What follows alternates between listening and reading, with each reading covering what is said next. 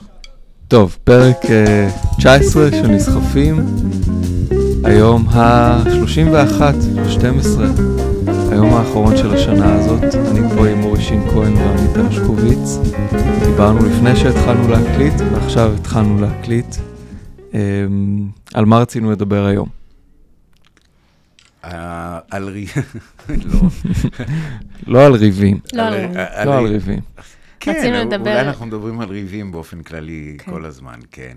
אה, אורי, אה, שלחת סיפורים אה, יפים בצורה כן, יוצאת דופן. אני אני אגיד אני אגיד מה... אני ממש התרגשתי, באמת, גם. באמת? מאוד. זה ממש משמח אותי לשמוע. סיפורים די מטורפים. דרך הרוח הכרת? הכרת לא. את הסיפור הזה? לא.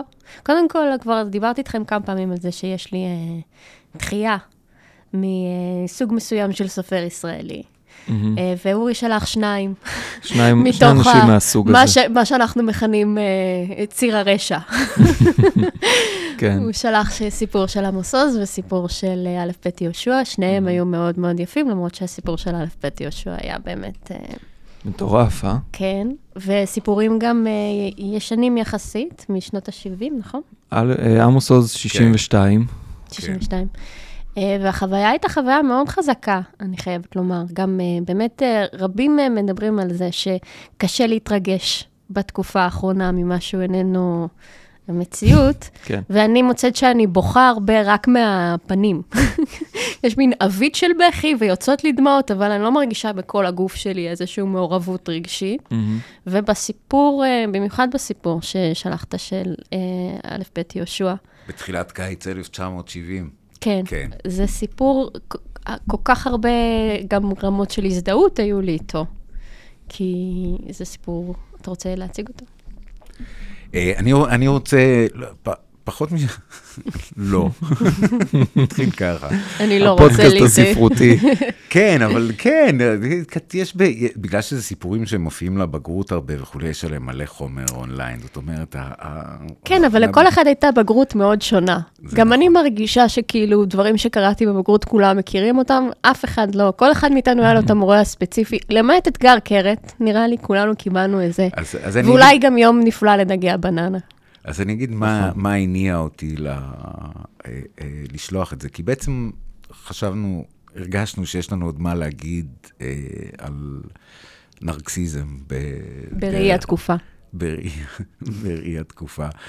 ואחת הדרכים, וזה פשוט השתלב במשהו שנורא מציק לי, ב, במיוחד בתקופה האחרונה, יש הרבה מאוד, אה, יש איזה עיוות בשיח השכול שמאוד מאוד אה, מציק לי.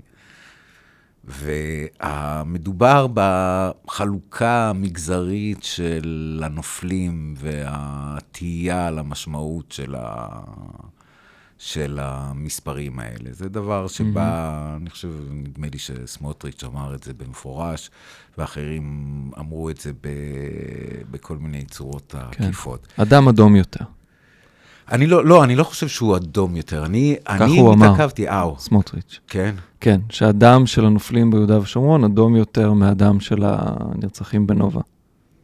אוקיי. וואו. Mm-hmm. באמת, זה, תראה, תראה מה נחסך ממני. והאמת שזה זה, זה נושא ש... ש... הוא בטוח אמר את זה? כן, וואו. כן, זה לא... תראי, איך אומרים, אליטה משרתת את עצמה. זה, זאת אומרת, ישראל ידעה, המפעל הציוני, מה שאתם רוצים, ידע אליטות משרתות מכל מיני סוגים, אבל אני חושב שהאליטה המשרתת הזאת היא יוצאת דופן באופן שבו אה, היא, היא כאילו, היא, היא בוטה באופן שבו היא קושרת את השירות לתמורה. רוטמן אמר את זה, סליחה. זה דבר, זה דבר שהוא נורא חדש. זה התחיל, זה הציק לי מהרגע הראשון. זה התחיל, אם אני זוכר נכון, זה התחיל, אלעזר שטרן התחיל את זה. הוא, גם הוא גדל באותה ערוגה, בואו לא נטעה. והוא התחיל, לדעתי הוא היה הראשון, אם, עד, כמה ש, עד כמה שאני, ואני די, די, די בדקתי את זה, אם אני לא טועה, הוא הראשון שפילח את, הנפי, את הנופלים בצורה מגזרית. Mm-hmm. והוא היה הראשון שאמר, בתל אביב אין אה, הלוויות, משהו כזה. ב- אה, מתי? זה היה במלחמת, מתי שהוא היה, לדעתי הוא היה קצין חינוך או משהו בסגנון הזה, או בדיוק היה ב... יצא לפוליטיקה. משהו, זה לבנון השנייה, או משהו, ב... אחד מאלה, אני לא... זה... בסוף יקראו לכל זה מלחמת מאה השנים, זה לא... אל ת... לא צריך, לא צריך יותר מדי להיקשר מלחמת מאה השנה בעצימות נמוכה. כן, זה, כל... בקיצור, אבל הוא היה הראשון. והאמת היא, אני זוכר שזה היכה אותי בתדהמה, כי אני בדיוק סיימתי, או עבדתי על, ה, על הנוסח, mm-hmm. ואני לא חושב, לא זכרתי שפגשתי... הנוסח הביטחוני, הספר של... הספר של אורי. ביני וביני הספר, כולם מכירים את הספר. כל המאזינים קראו אותו. בקיצור, אני חושב שזאת הייתה, לדעתי זאת הייתה, עד כמה שאני יודע, זאת הייתה הפעם הראשונה שנתקלתי בספירת אה, בספירה מהסוג הזה. בספירת שכול כזאת, בספירת המיקומים. לא, לא זכור לי דבר כזה משום שלב אחר של ה... של ה... זאת אומרת, אלעזר שטרן... נדמה לי, יכול להיות שמישהו mm-hmm. הקדים אותו. אני זוכר אותו כן. אומר את זה בתוך כדי מלחמה, ושהוא מנסה להגיד את הדבר הזה, אתם... לספור מתים מכל מגזר. כן, ממש לעשות איזו ספירה mm-hmm. מגזרית, ולהניח גם מה שידוע, מה, מה, מה המשמעות של הנפילה המגזרית. זאת אומרת, גם באיכשהו ליטול את החירות שכרוכה בנתינה הזאת. כן. אגב, אה, אמ, נפילה היום, בדיוק עכשיו, לפני שנכנסתי לפה, פתחתי הארץ וראיתי שמישהו מהשכבה שלי מת. אמ, קוסטה חלק הזה ירד כי אני לא זוכר את השם המשפחה שלו, זה די נו, קוסטה סושקו. אה, אין לי מה לומר על זה, אולי אחרי זה יהיה לי. הוא היה איתי בכיתה גם באיזה שנה. ויש משהו במתים שמשנה את הזיכרונות מהם. אולי, אולי אחרי זה אני אבין מה אני רוצה לומר על זה. אבל ממש עכשיו, לפני חצי שעה. זו ידיעה שהיא מאוד uh, מהממת, הידיעה כן. הזאת. Uh, זה, יש, יש, הידיעה הזאת נורא ממחישה משהו שהוא יושב בבסיס של, של, של העניין. Mm-hmm. והבסיס של העניין הוא אי הידיעה. זה, זה הדבר הקדוש שהם משחקים איתו אה, בבלי דעת. שבעצם כל ההקרבה והנתינה הזאת היא בתנאים של אי ידיעה די רדיקליים. זה... של מה אתה מקבל על זה שאתה נותן כל. כך הרבה? כן, אין לזה, אין שיעור, אין שיעור, זה מין כזה, דרידה ש... קורא לזה מתנת המוות. זה, כן, זאת כן. מתנה כן. שאין לה שיעור, נכון. והיא ניתנת לגוף מאוד אמורפי. מאוד מאוד אמורפי. אני חושבת המדינה. שזה, כן, אני חושבת כן. שאחד... המ, המדינה, העם, זה יכול להיות הכל, זה יכול להיות, זה, זה, זה אבל שוב, גם, גם אם זה הקיבוץ, זה עדיין לא... לקיבוץ, גם אם זה, זה אף פעם לא היה כזה דבר, בחיים לא נאמרה מילה כזאת. אה, זה נורא לא בסטייל לדרוש תמורה ל... זה, זה כאילו, זה מחריב משהו עמוק, וזה בלי דעת, אבל זה גם כאילו חסר פאסון, זה נורא... גרבי, זה כאילו נורא לא... או כן. לצפות שאתה תקבל... להגיד את זה, זאת אומרת, זה... לא, בחלוקה המגד... המגזרית אתה מתכוון? כן. ברגע שאתה הופך את זה למגזרי, כן. אז פתאום mm-hmm. הדבר שהוא אצילי ו... כן. מעניין. הופך נכון. למכולת, הופך לחנוונות עלובה mm-hmm. של... אה, אה, ושל הורות אכזרית גם. זה משהו, נכנס לה... ברגע שנעשה החשבון ככה, נכנס לזה משהו אכזרי עד אינסוף ומיותר וחסר תכלית. כי מי זה, באמת האנשים האלה יקבעו את, את הדבר הזה? כאילו, כאן אני תוהה אם האכזריות לא, לא נמצאת שם גם אה, לפני. אה. קרא, היינו, קראנו פה אה, אה, חנוך לוין, האכזריות נמצאת שם. Mm-hmm. כן, אבל אה, איך אמרו האחים כהן, היא בלתי נמנעת, בלתי נסבלת או בלתי, נסבלת, הם אמרו. היא בלתי נמנעת ולפיכך בלתי נסבלת. כן. יש...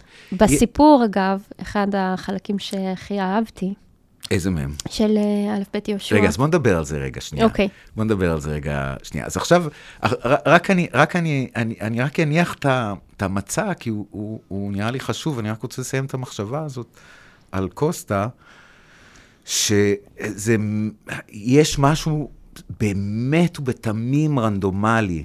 במי- בדיוק, זה האדם האחרון, לא הקדשתי לו בדל מחשבה. עם כל הכבוד, לא הקדשתי לו בדל מחשבה מהרגע שראיתי אותו בפעם האחרונה בטקס סיום י"ב, ועד היום, שראיתי תמונה שלו וחיטטתי, לא הבנתי מאיפה אני מכיר אותו, ואז קראתי שהוא למד בגימנסיה העברית הרצליה. אה, זה האדם הכי אקראי שהגורל יכול היה להעלות.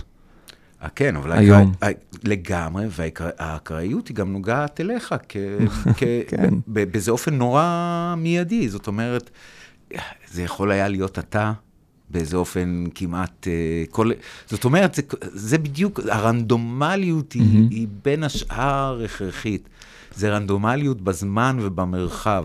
זה מחזיר אותי לשיחה שלי עם קצין המיון, השיחה הראשונה, ב, ב, איך קוראים לזה? בצו גיוס הראשון. Uh, היה לי פרופיל uh, 97, ואז אמרו לי, טוב, uh, תתגייס לסיירת, יש לך פרופיל 97, נתונים ככה וככה. ואז אמרתי לו, אבל לא בא לי למות. ואז הוא אמר, כנראה שאתה לא תמות. אמרתי לו, לא בא לי שיהיה סיכוי שאני אמות. הוא אמר, למה? לא חשובה לך המדינה? ואז אמרתי לו, כן, אבל כשאני אמות אני לא אהנה ממה שתרמתי לה. אני לא רוצה שיהיה אפילו הסיכוי הכי קטן בעולם שאני אמות. הוא הזדעזע מזה והוריד לי את הקאבה. מעניין. אה, אה, זאת גם, זאת גם אפשרות, אבל צריך להודות, אתה... אולי גם את זה אני אערוך חוצה. לא, אה, בסדר. זה סיפור טוב דווקא. תש... כן, אני לא, אני לא חושב שצריך לערוך את זה אחור, החוצה. זה נשמע לי לגיטימי כמו לרצות ללמוד תורה במקום לשרת. אין, אין שום בעיה. אני, אתה- כן, אותי מ- זה החזיר את ה... בבקשה, בבקשה. זה החזיר לשיחה שלנו אה, כשדיברנו על גרגר, בפרק על גרגר המלח, ועל אה, הקניין הפרטי. כאילו התחושה שהחיים שלך הם שלך ואתה לא רוצה לאבד אותם. שהיא, כן, היא, היא, היא חזקה אצל חלק מאיתנו, מעניין איזה. היא פחות חזקה אצל כולנו. אני מרגישה שיש אה, איזשהו אמצע נחשף דווקא. יש נכון. איזה משהו ש, שבריא ו, ו, ו, ו, ו, ו, ונכון להיות איפשהו. כלומר, אנשים שהם ממש ממש ממש לא רוצים למות תמורת כלום, מהמם. נראה לי מפספסים משהו לגבי האיזון האמיתי של החיים. אני כאילו, חושב ש... כן. כמה שהם באמת יקרים, החיים שלנו, אינדיבידואלית. אבל יש לזה איזה קשר, לדעתי, למה שאמרתי שם, יש איזה קשר אמורפי לקוסטה הזה. כי, ו, וגם למגזרים שבארץ הזאת. זאת אומרת, כשאמרתי, אני לא רוצה למות למען הארץ הזאת, אני לא אוהב אותה, אז נסעתי איתי בזיכרון, למשל, את הגדנ"ע, או כל מיני אירועים של התיכון, ובכלל את התיכון ואת החוויות בארץ הזאת, ואמרתי, האנשים שהם לא מהמגזר שלי, הם כל כך רחוקים ממני, שאני לא מרגיש שום חובה, שום קשר אליהם, שום קשר לקוסטה הזה, שגדל בכפר שלם והיה עם מוצא רוסי, אבל היה חבר שלה, היה בן אדם מאוד חברותי של הערסים מגימל, העשירים, ושל הערסים הלא עשירים מדרום העיר. וגם היה טוב במתמטיקה, והיה כזה בחור, אני זוכר אותו מרים שולחנות בכיתה, וחלק מהאי רצון להקרבה של העצמי, אני חושב קשור עמוקות לאיזו תחושה מגזרית שיש גם כבר בתיכון, במדינה הזאת, וכמה שהרגשנו את המגזרים גם אצלנו. זה מעניין. זה בוודאי מה שאנחנו מדברים עליו, והתחושה הזאת שאתה מדבר עליה, הם, הם בוודאי קשורים אלה באלה. זאת Mhm. אומרת, ה- ה- המגזריות ואחר כלום, גם מאפשרת, התחושה המגזרית היא, היא, כל זה פועל נגד האפשרות או ההכרח שלנו לראות את המימד ה... אני יודע מה, חנוך לוין היה נותן לי עכשיו פטיש בראש. אבל יש, יש משהו בזה שזה באמת איזשהו הסכם נורא אנונימי, נורא בין-דורי. אפשר ללכת ל... ומה שנורא מעניין זה שנניח שולחים לגבילי אש, שזה כל מיני, מה פרסמו את כל מיני Mhm. כתבים של הנופלים ב-40, 148, יש לא יודע כמה כרכים, זה איזה מפעל. יש לזה ממש- עדיין? לא חושב, הפסיקו את זה, זה- אבל זה יצאו. בשנות ה-50 עוד יצאו כרכים, זה... יש שם איזה דמות, אבינועם גרוסמן, שהבן שלו נפל, מהמם. שהוא היה ממש הרוח, הוא, הוא עשה את זה, עשה את ה... וזה מין נמשך כזה, כל עוד הוא עשה את זה. כן. יש לי... אה, אה, היו לי כרכים מאוד מאוחרים של הדבר הזה. בהרבה, בתש"ח, אחרי תש"ח, הייתה מין תהייה תרבותית כזאת, מי היו הנערים האלה? אז, כמו אה, שתהיה עכשיו ולנצח, כן. כן. אז כן, אז בעקבות זה דברים, כאילו, פרסמו דברים, והאמת היא שזה, ומה שבטוח מפתיע לראות שם זה שאף אחד, אה, הם מודעים למה, הרבה מהם מודעים למה שהם עושים, מהמם. ומודעים לזה שאין כתובת למתנה הזאת. יש איזה עם שעוד לא ברור, עוד לא ידוע, עוד לא הגיע אה, חציו, זה מין כזה, והאמת, לפחות, לפחות איך שאני מבין את הדבר הזה, אה, או נראה לי איך שזה מין היה ההסכם עד עכשיו, זה, זה, זה באמת, אה, אי הידיעה הזאת, היא אומרת, אוקיי, אנחנו חיים בדמוקרטיה, מהמם. ואנשי העכשיו, הם יחליטו כל הזמן מה עושים במתנה הזאת. וזאת ה... זאת אומרת, מה המתנה? המתנה היא החירות. מה לעשות, על מה שומרים? שומרים כן. על החירות, נניח. כן. כן, אבל החירות היא החירות הזאת. זאת אומרת, ההנחה, כל, ה, כל המבנה של הנתינה הזאת, שהוא, הוא, הוא, שהוא בסופו של דבר באיזשהו אופן וולונטרי, וזה בין, בין השאר גם הכוח שלו, כרוך ב, בהיעדר הדיוק הזה. בכך שזה, שכל המתנות האלה הם לאנשי העכשיו שיחליטו באורח חופשי מה, מה עושים, מה אנחנו עושים כולנו עם כל המתנות כן. ה... הפנקסנות החשבונאית הזאת הופכת אה, את המתנה ל... זה לא מתנה, זה כבר דרישה, זה כן. כבר אה, סחיטה, זה כן. כבר... אה, זה העלאת עול. אהבה על תנאי, איך אומרים חז"ל, כן? נכון. שאינה תלויה בדבר, שתלויה בדבר. כן. כן, משהו כזה. וזה, אז עכשיו הקולות האלה נורא חזקים, כי מהמם. כאילו איבדנו, הדבר הבטוח שקרה לכולנו זה אובדן הבושה, כאילו, הדבר הזה של מהמם. אה, לא אומרים דבר כזה, אה, אין דבר יותר שלא נאמר, שלא אומרים. נכון. הכל אומרים. כן, בארי על הזין שלי, מה שנאמר במרחק 50 מי מטר אמר את זה? בא איזה מפגין נגד משפחות החטופים. הוא לא, אמר, לא, אתם מפריעים לצה"ל אה, לנצח. לא, לא, אבל אני, אני זה, זה, אם זה נורא שולי, חבל לתת לזה כוח. אם זה באמת, אנשים מרגישים ככה, זה נוראי. בטח שאנשים מרגישים ככה. אני חושבת שזה הולך להיות אה, קצת אה, פסיכולוגיסטי, אז מהמם. תסלחו לי מראש. כשאתה אומר אובדן הבושה, לדעתי, קורה פה מהלך יותר מורכב מזה, שדיברתי עליו, לדעתי, כבר בכמה... כמה פעמים ניסיתי לנסח אותו. כן. למה אתה צוחק? לא, סתם, נהניתי לרגע מזה שיש לנו כבר איזו היסטוריה. איזה גוף. כן. אה, כאילו, אה, יש איזה... התחלתי לדבר על הסיפור, ואחד הדברים, ה- באמת הרגעים המאוד יפים בסיפור, שזה סיפור על אה, אבא שמגלה שהבן שלו נפל, הבן שלו שחזר מארצות הברית במיוחד ונפל, פרופסור. פרופסור, והוא כמעט בעצמו, פרופסור, זה כמעט נורא יפה. פרופסור. כמעט כמעט פרופסור. פרופסור, והוא עצמו, אה, חוזר עם אישה אמריקאית. הוא עצמו מורה לתנ"ך.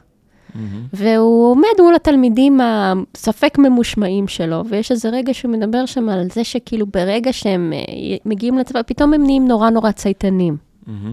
באמת חשבתי כמה זה מוזר שאנחנו רואים את uh, כל התלמידים שלנו בבית ספר, מהמם. מי מאיתנו רואים אותם ממש מקרוב, מהמם. את uh, חוסר הכבוד שלהם לסמכות, חוסר ההקשבה שלהם, ובאמת הערעור המוחלט על הכל, ואז פתאום הכל משתתק, מהמם. מגיעים לצבא, הם, אה, רמות המוכנות אה, להקשיב לסמכות הן הגבוהות ביותר. כלומר, אתה מוכן לוותר על, מה, על, על החופש הכי משמעותי שלך, על החיים שלך.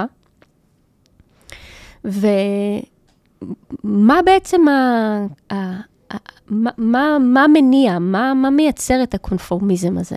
מה מייצר את, ה, את המוכנות הזאת? ובאמת, אני חושבת שדווקא יש איזו רמה מאוד גדולה של כי- בושה. שנמצאת שם. בתוך הציות? בתוך הציות. יש שם איזו רמה מאוד מאוד, כאילו, אתה... בושה על חוסר הציות מה מפעם? שאתה, הסיבה שרצית לערוך החוצה את ה, מה שאמרת עכשיו. מהמם, אני לא אוהב מספיק כדי uh, להקריב. מהמם, אני לא כמו כולם שמוכן לתת את עצמי, אני לא מוכן לתת את המתנה הזאת. ואז כאילו יש איזו רמה שבה אנחנו צריכים את חוסר הבושה אצל המנהיגים שלנו, בגלל שאנחנו מופעלים כל כך וצייתנים כל כך באיזושהי רמה, בגלל שאנחנו חייבים לספק איזה חברה. מהמם. אני חושבת שכשרציתי שוב שנדבר על נרקסיזם, היה איזה משפט שדיברנו עליו בפרק הקודם. אה, דיברנו על הסצנה מאישה נחה, שהיא רואה את עצמה דרך אה, העמוד שלה בוויקיפדיה, וככה היא מהמם. מפנטזת על עצמה. יש איזה משהו בנרקסיזם באמת שהוא ממש נמצא בתפר הזה בין הפרטי לבין הציבורי. שאתה תופס את עצמך דרך עיני אחרים בצורה הזאת, ואתה צריך שהם יסתכלו עליך. מהמם. ויש איזה מהלך מעניין שקשור לבושה בדבר הזה. לא, זה בטוח, בטוח, הבושה היא רגש, זה בושה ואחריות הם הרגשות שמהם עשוי הצבא. באמת. אני, ב- בשיא הרצינות, זה נכון. זה נכון לגמרי. כן. ואז אני חושבת שוב על, על זה שכשאתה, מה שאמרת, אובדן הבושה, או היחס המעניין שאנחנו רואים כשאנחנו מסתכלים על ההתפוררות הזאת בטלוויזיה ועם המנהיגים, היכולת שלהם להתנהג בדרכים ש... שיגרמו לי להגיד, אי אפשר לעשות, כאילו, it's unthinkable. מהמם. זה מאוד מעניין אותי, מה בדיוק קורה שם. מה, איך, איך, איך, איך שני הפרטים האלה חיים, ב, מה הקשר בין שני הנתונים האלה?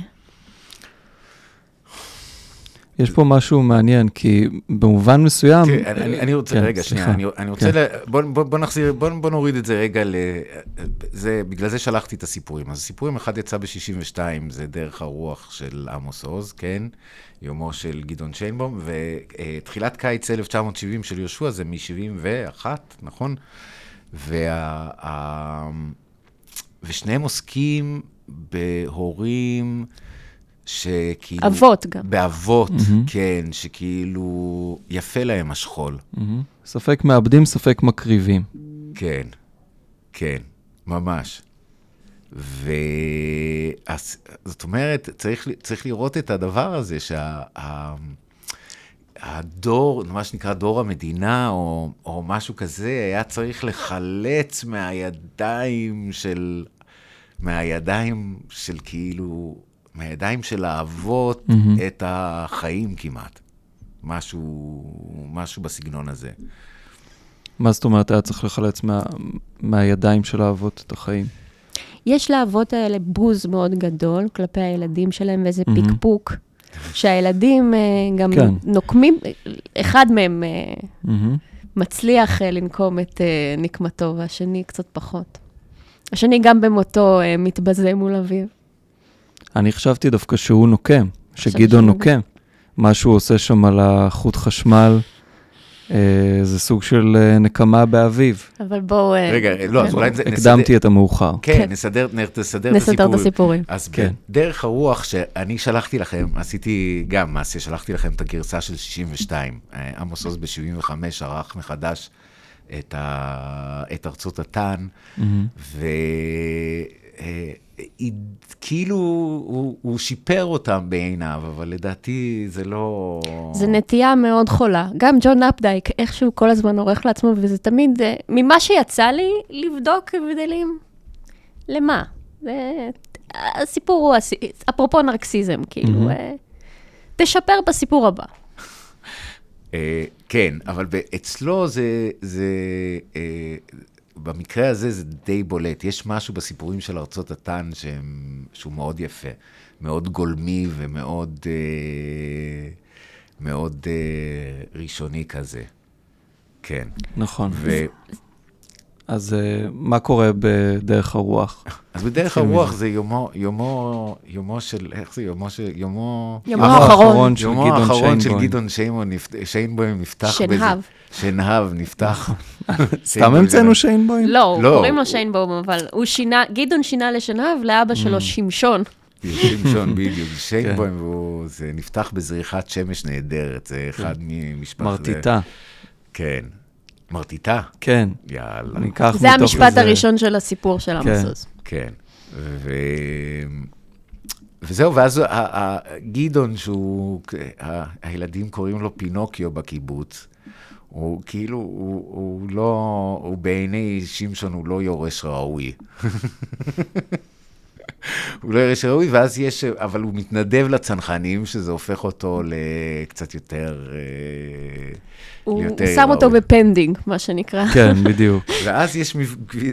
מפגן יום העצמאות.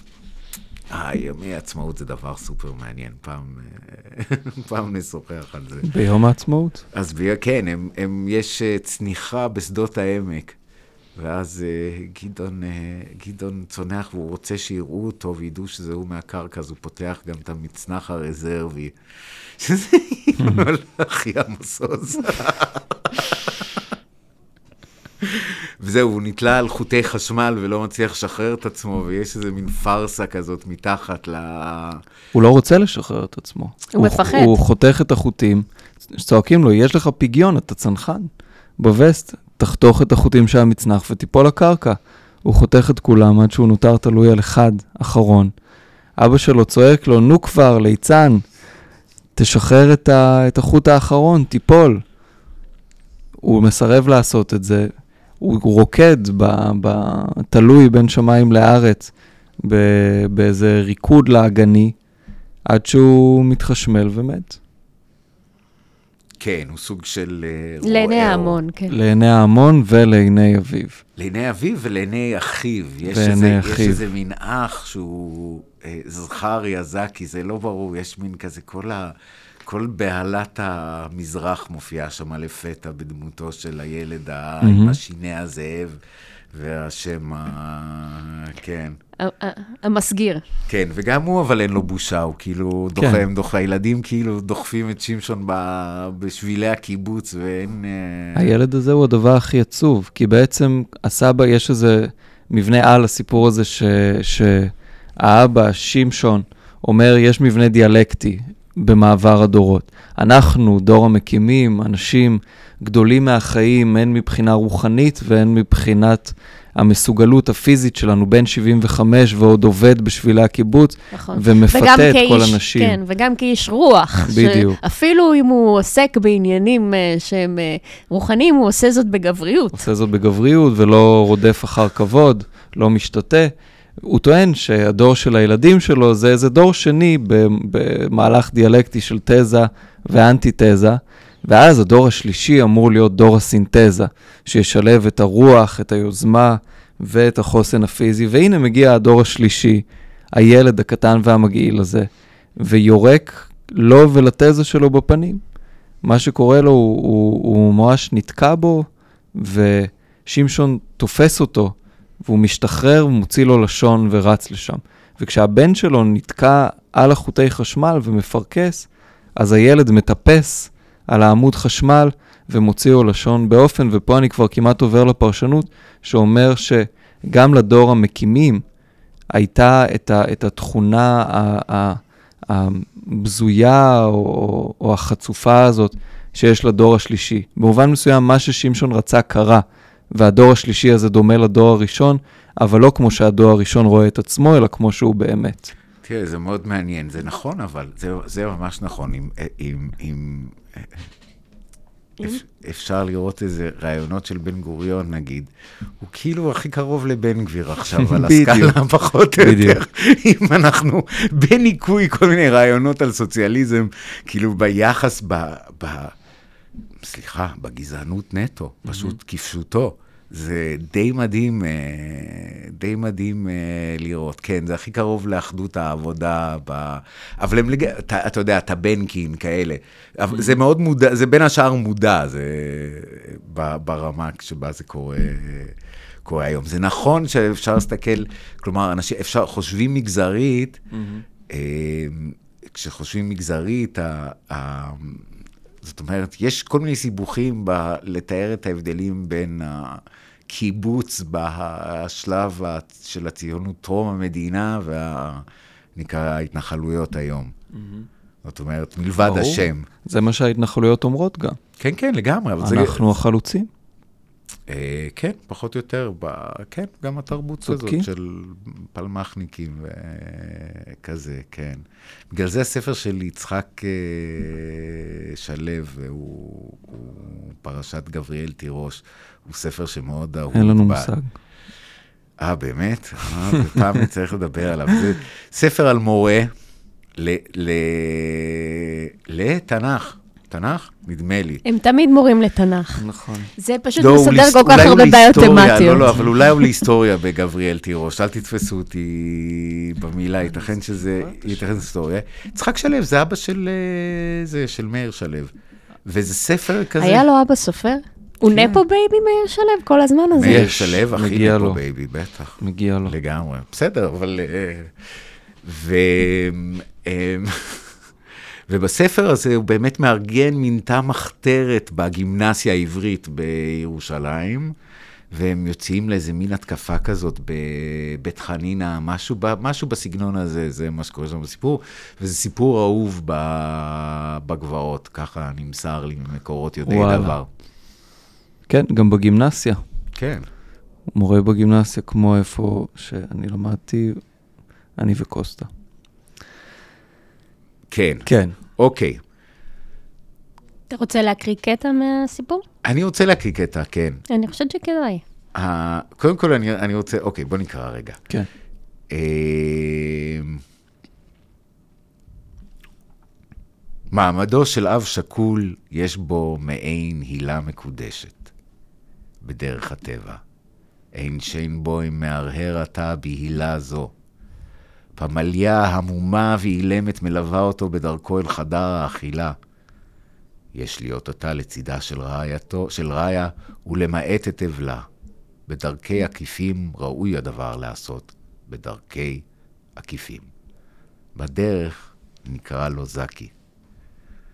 משולהב ומתנשף, הניח שיין בו עם יד רועדת על קודקוד הממזר, וביקש לומר דבר. קולו בגד בו, ושפתיו רטטו בהלם. ליטף בכבדות את בלורית בנו הנידח ונאנק. לבסוף פניו והוסיף לדשדש אל חדר האכילה. למרגלות מגדל המים קרס הזקן אל תוך הערוגות והתמוטט.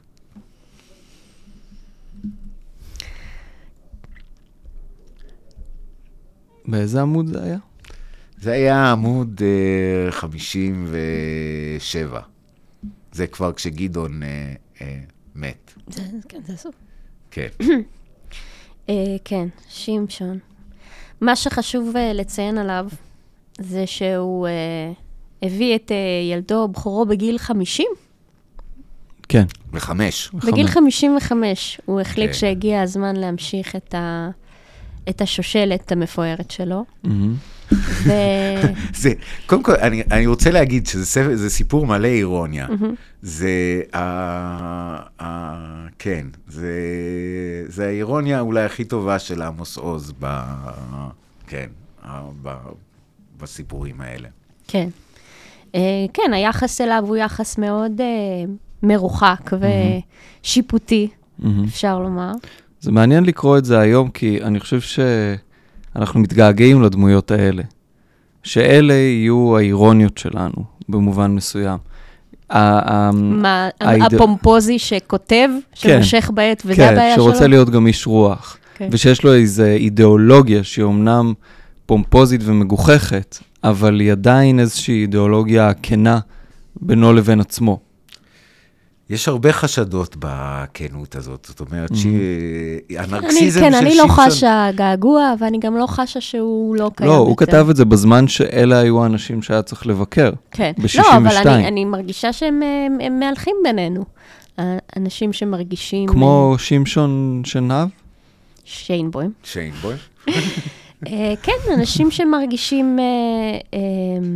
לא, זה, זה ז'אנר, זה, לא, התחלתי עוד פעם עם הלא, כן. נו, כן. כן, לא, זהו כן, זן- כן, כן. כן. כן. כן, זהו ז'אנר זקני הקיבוץ, אני חושב שהוא כבר לא קיים, אבל אני זוכר שאני עוד הכרתי, אני עוד הכרתי זקנים כאלה בקיבוץ, עוד בתואר, ב, נגיד בתחילת התואר הראשון, עוד היו, אנשים בקיבוצים עוד הכירו את הזקנים האלה, זה תמיד היו שיחות מצחיקות כאלה, אם היו קיבוצניקים. בזה, כי היו כאלה, כן, גם ש... כן, גם נזפו בהם בענייני העבודה, וכמה הם לא רציניים, וכמה... בוא אני אקרא לך עמוד מאצל ברנר. אז אם, אם אתה אומר את המשפט הזה, אתה יכול גם לקרוא לנו עמוד מאצל ברנר. שנמצאים פה שני כרכים אה, שניצלו משרפה. ככה הם נראים. זה, מה, זה, זה ממש מה, אה, אה, מה שקרה, כן. אתם מכירים את אה, שיר הבוץ? לא. של מרי בורדן? לא. סופרת... אני חשבתי שאתה מתכוון מישהי בשם שירה בוץ, שכותבת שירים באינסטגרם. אמרתי לעצמי, מה עוד ימציאו? הייתה במועדון כתב, 23. עכשיו גם שירה בוץ צריך להתמודד, בסדר, אוקיי. אה, לא, מרי בורדן, אני תמיד כשדחק אתם מכירים, כן. יהודה אביזן. אה, אני אוהב אותו, ואני אוהב את מה שהוא עושה, ואני גם השתתפתי במפעל הזה, ותמיד אני עובר ככה על התוכן עניינים ורואה אם יש משהו מעניין. אז עברתי לקראת המפגש שלנו, ויש uh, משוררת בריטית בשם מרי בוידן. שכתבה, uh, שהשתתפה במלחמת העולם השנייה, הקימה uh, ארגונים של אמבולנסים ופינוי פצועים, והיא כתבה שירים וסיפורים על המלחמה. וזה השיר הכי מפורסם שלה, הוא נראה לי מאוד רלוונטי, כי אנחנו בשלב הזה במלחמה שמתחילים לדבר על הבוץ.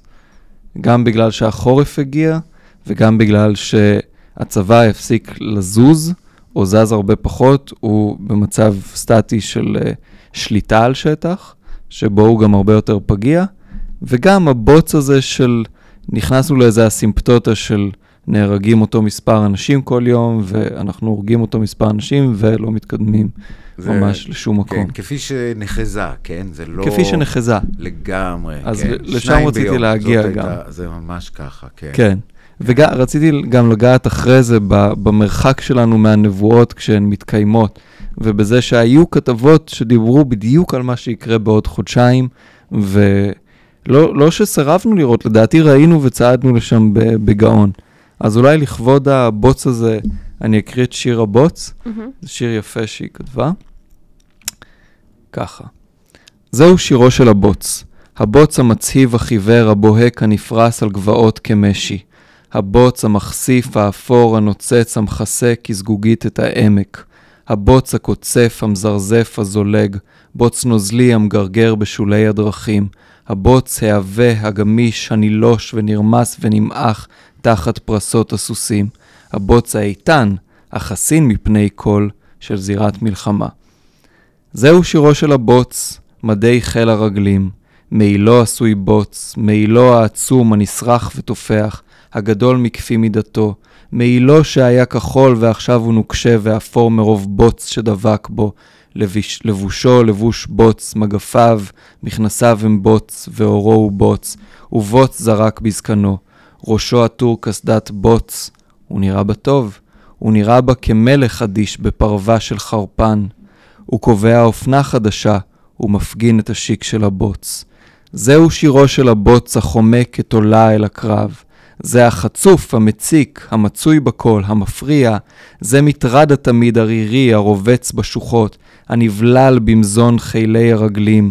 המסכל פעולת מנועים וזוחל אל צפונות מאיהם, המורח עצמו על רובה ותותח, היונק תותחים לתוכו ומרתקם בשפתיים לחות ונפוחות, שאינו מכבד הרס וקנה ירייה ופגזים מתפקעים, ולאט, ברכות, בקלות, סופג את האש, את הרעש, סופג את ההון והאומץ, סופג את עוצמת הצבאות, סופג את הקרב, סופג את כולו עד תום.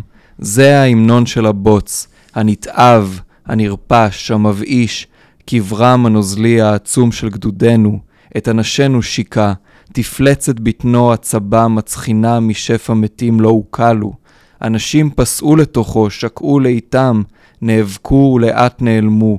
מיטב אנשינו, עזים, צעירים, אמיצים, אדומי הפנים, חסונים, מרעימים בקולם, לאט, עקב בצד אגודל, ירדו לתוכו, אל תוך חשקתו, דחיסותו, שתיקתו, לאט, בכוח שאין לעמוד בו, שאב אותם הלה פנימה, ינק אותם פנימה, והם הוטבעו בתוך בוץ מריר ודחוס וגורף. כעת הוא מסתיר אותם, הא, כמה רבים הוא מסתיר. מתחת פנים חלקים, בוהקים, הוא מסתיר את כולם שווה נפש. אין להם זכר, אין סימן למקום שקיעתם. לעו האלם, הכביר של הבוץ סגר עליהם. זהו שירו של הבוץ, הבוץ הזהוב, הבוהק היפהפה הנפרס על גבעות כמשי. הבוץ המחשיף הנוצץ התמיר, המכסה כסגוגית את העמק. בוץ, תחפושתה של זירת מלחמה, בוץ, הדרתם של קרבות, בוץ, קברם הנוזלי של כל חיילינו, זהו שירו של הבוץ. תעשה בוץ. אני לא משתגע, צר לי. צר לי. התרגום Mm. יפה. כן, הת- תרגום יפה, יותם בן שלום. כן, התרגום יפה, השיר Mhm. עצמו, נו בסדר, שיהיה בוץ. יאללה, בסדר. אתה מרגיש שעם רוב בוץ לא ראית... אני יודע, זה לא... כן, לא... אני דווקא אהבתי, הרן. אני הרגשתי, אני הרגשתי ש... אני גם חושב שאם... אם- שיש פה משהו. כן, שהגיבור של המלחמה הוא הבוץ. וזה קצת, במובן אחר לגמרי, מה שלא הרגשנו לפני שנכנסנו לזה, למרות שאמרו לנו. אני לא יודעת למה אתה אומר שלא הרגשנו. וגם אני לא יודעת מה... קודם כל זה לא, מה שפה זה לא בוץ, זה בוץ של אירופה, של, אה, אתה יודע, של השוחות בפלנדריה, זה ה... כן. כן, זה הבוץ הזה, אפילו בצבע. פה, מה, כמה גשם יורד, איזה בוץ? בוא, ב- ב- בטח בדרום.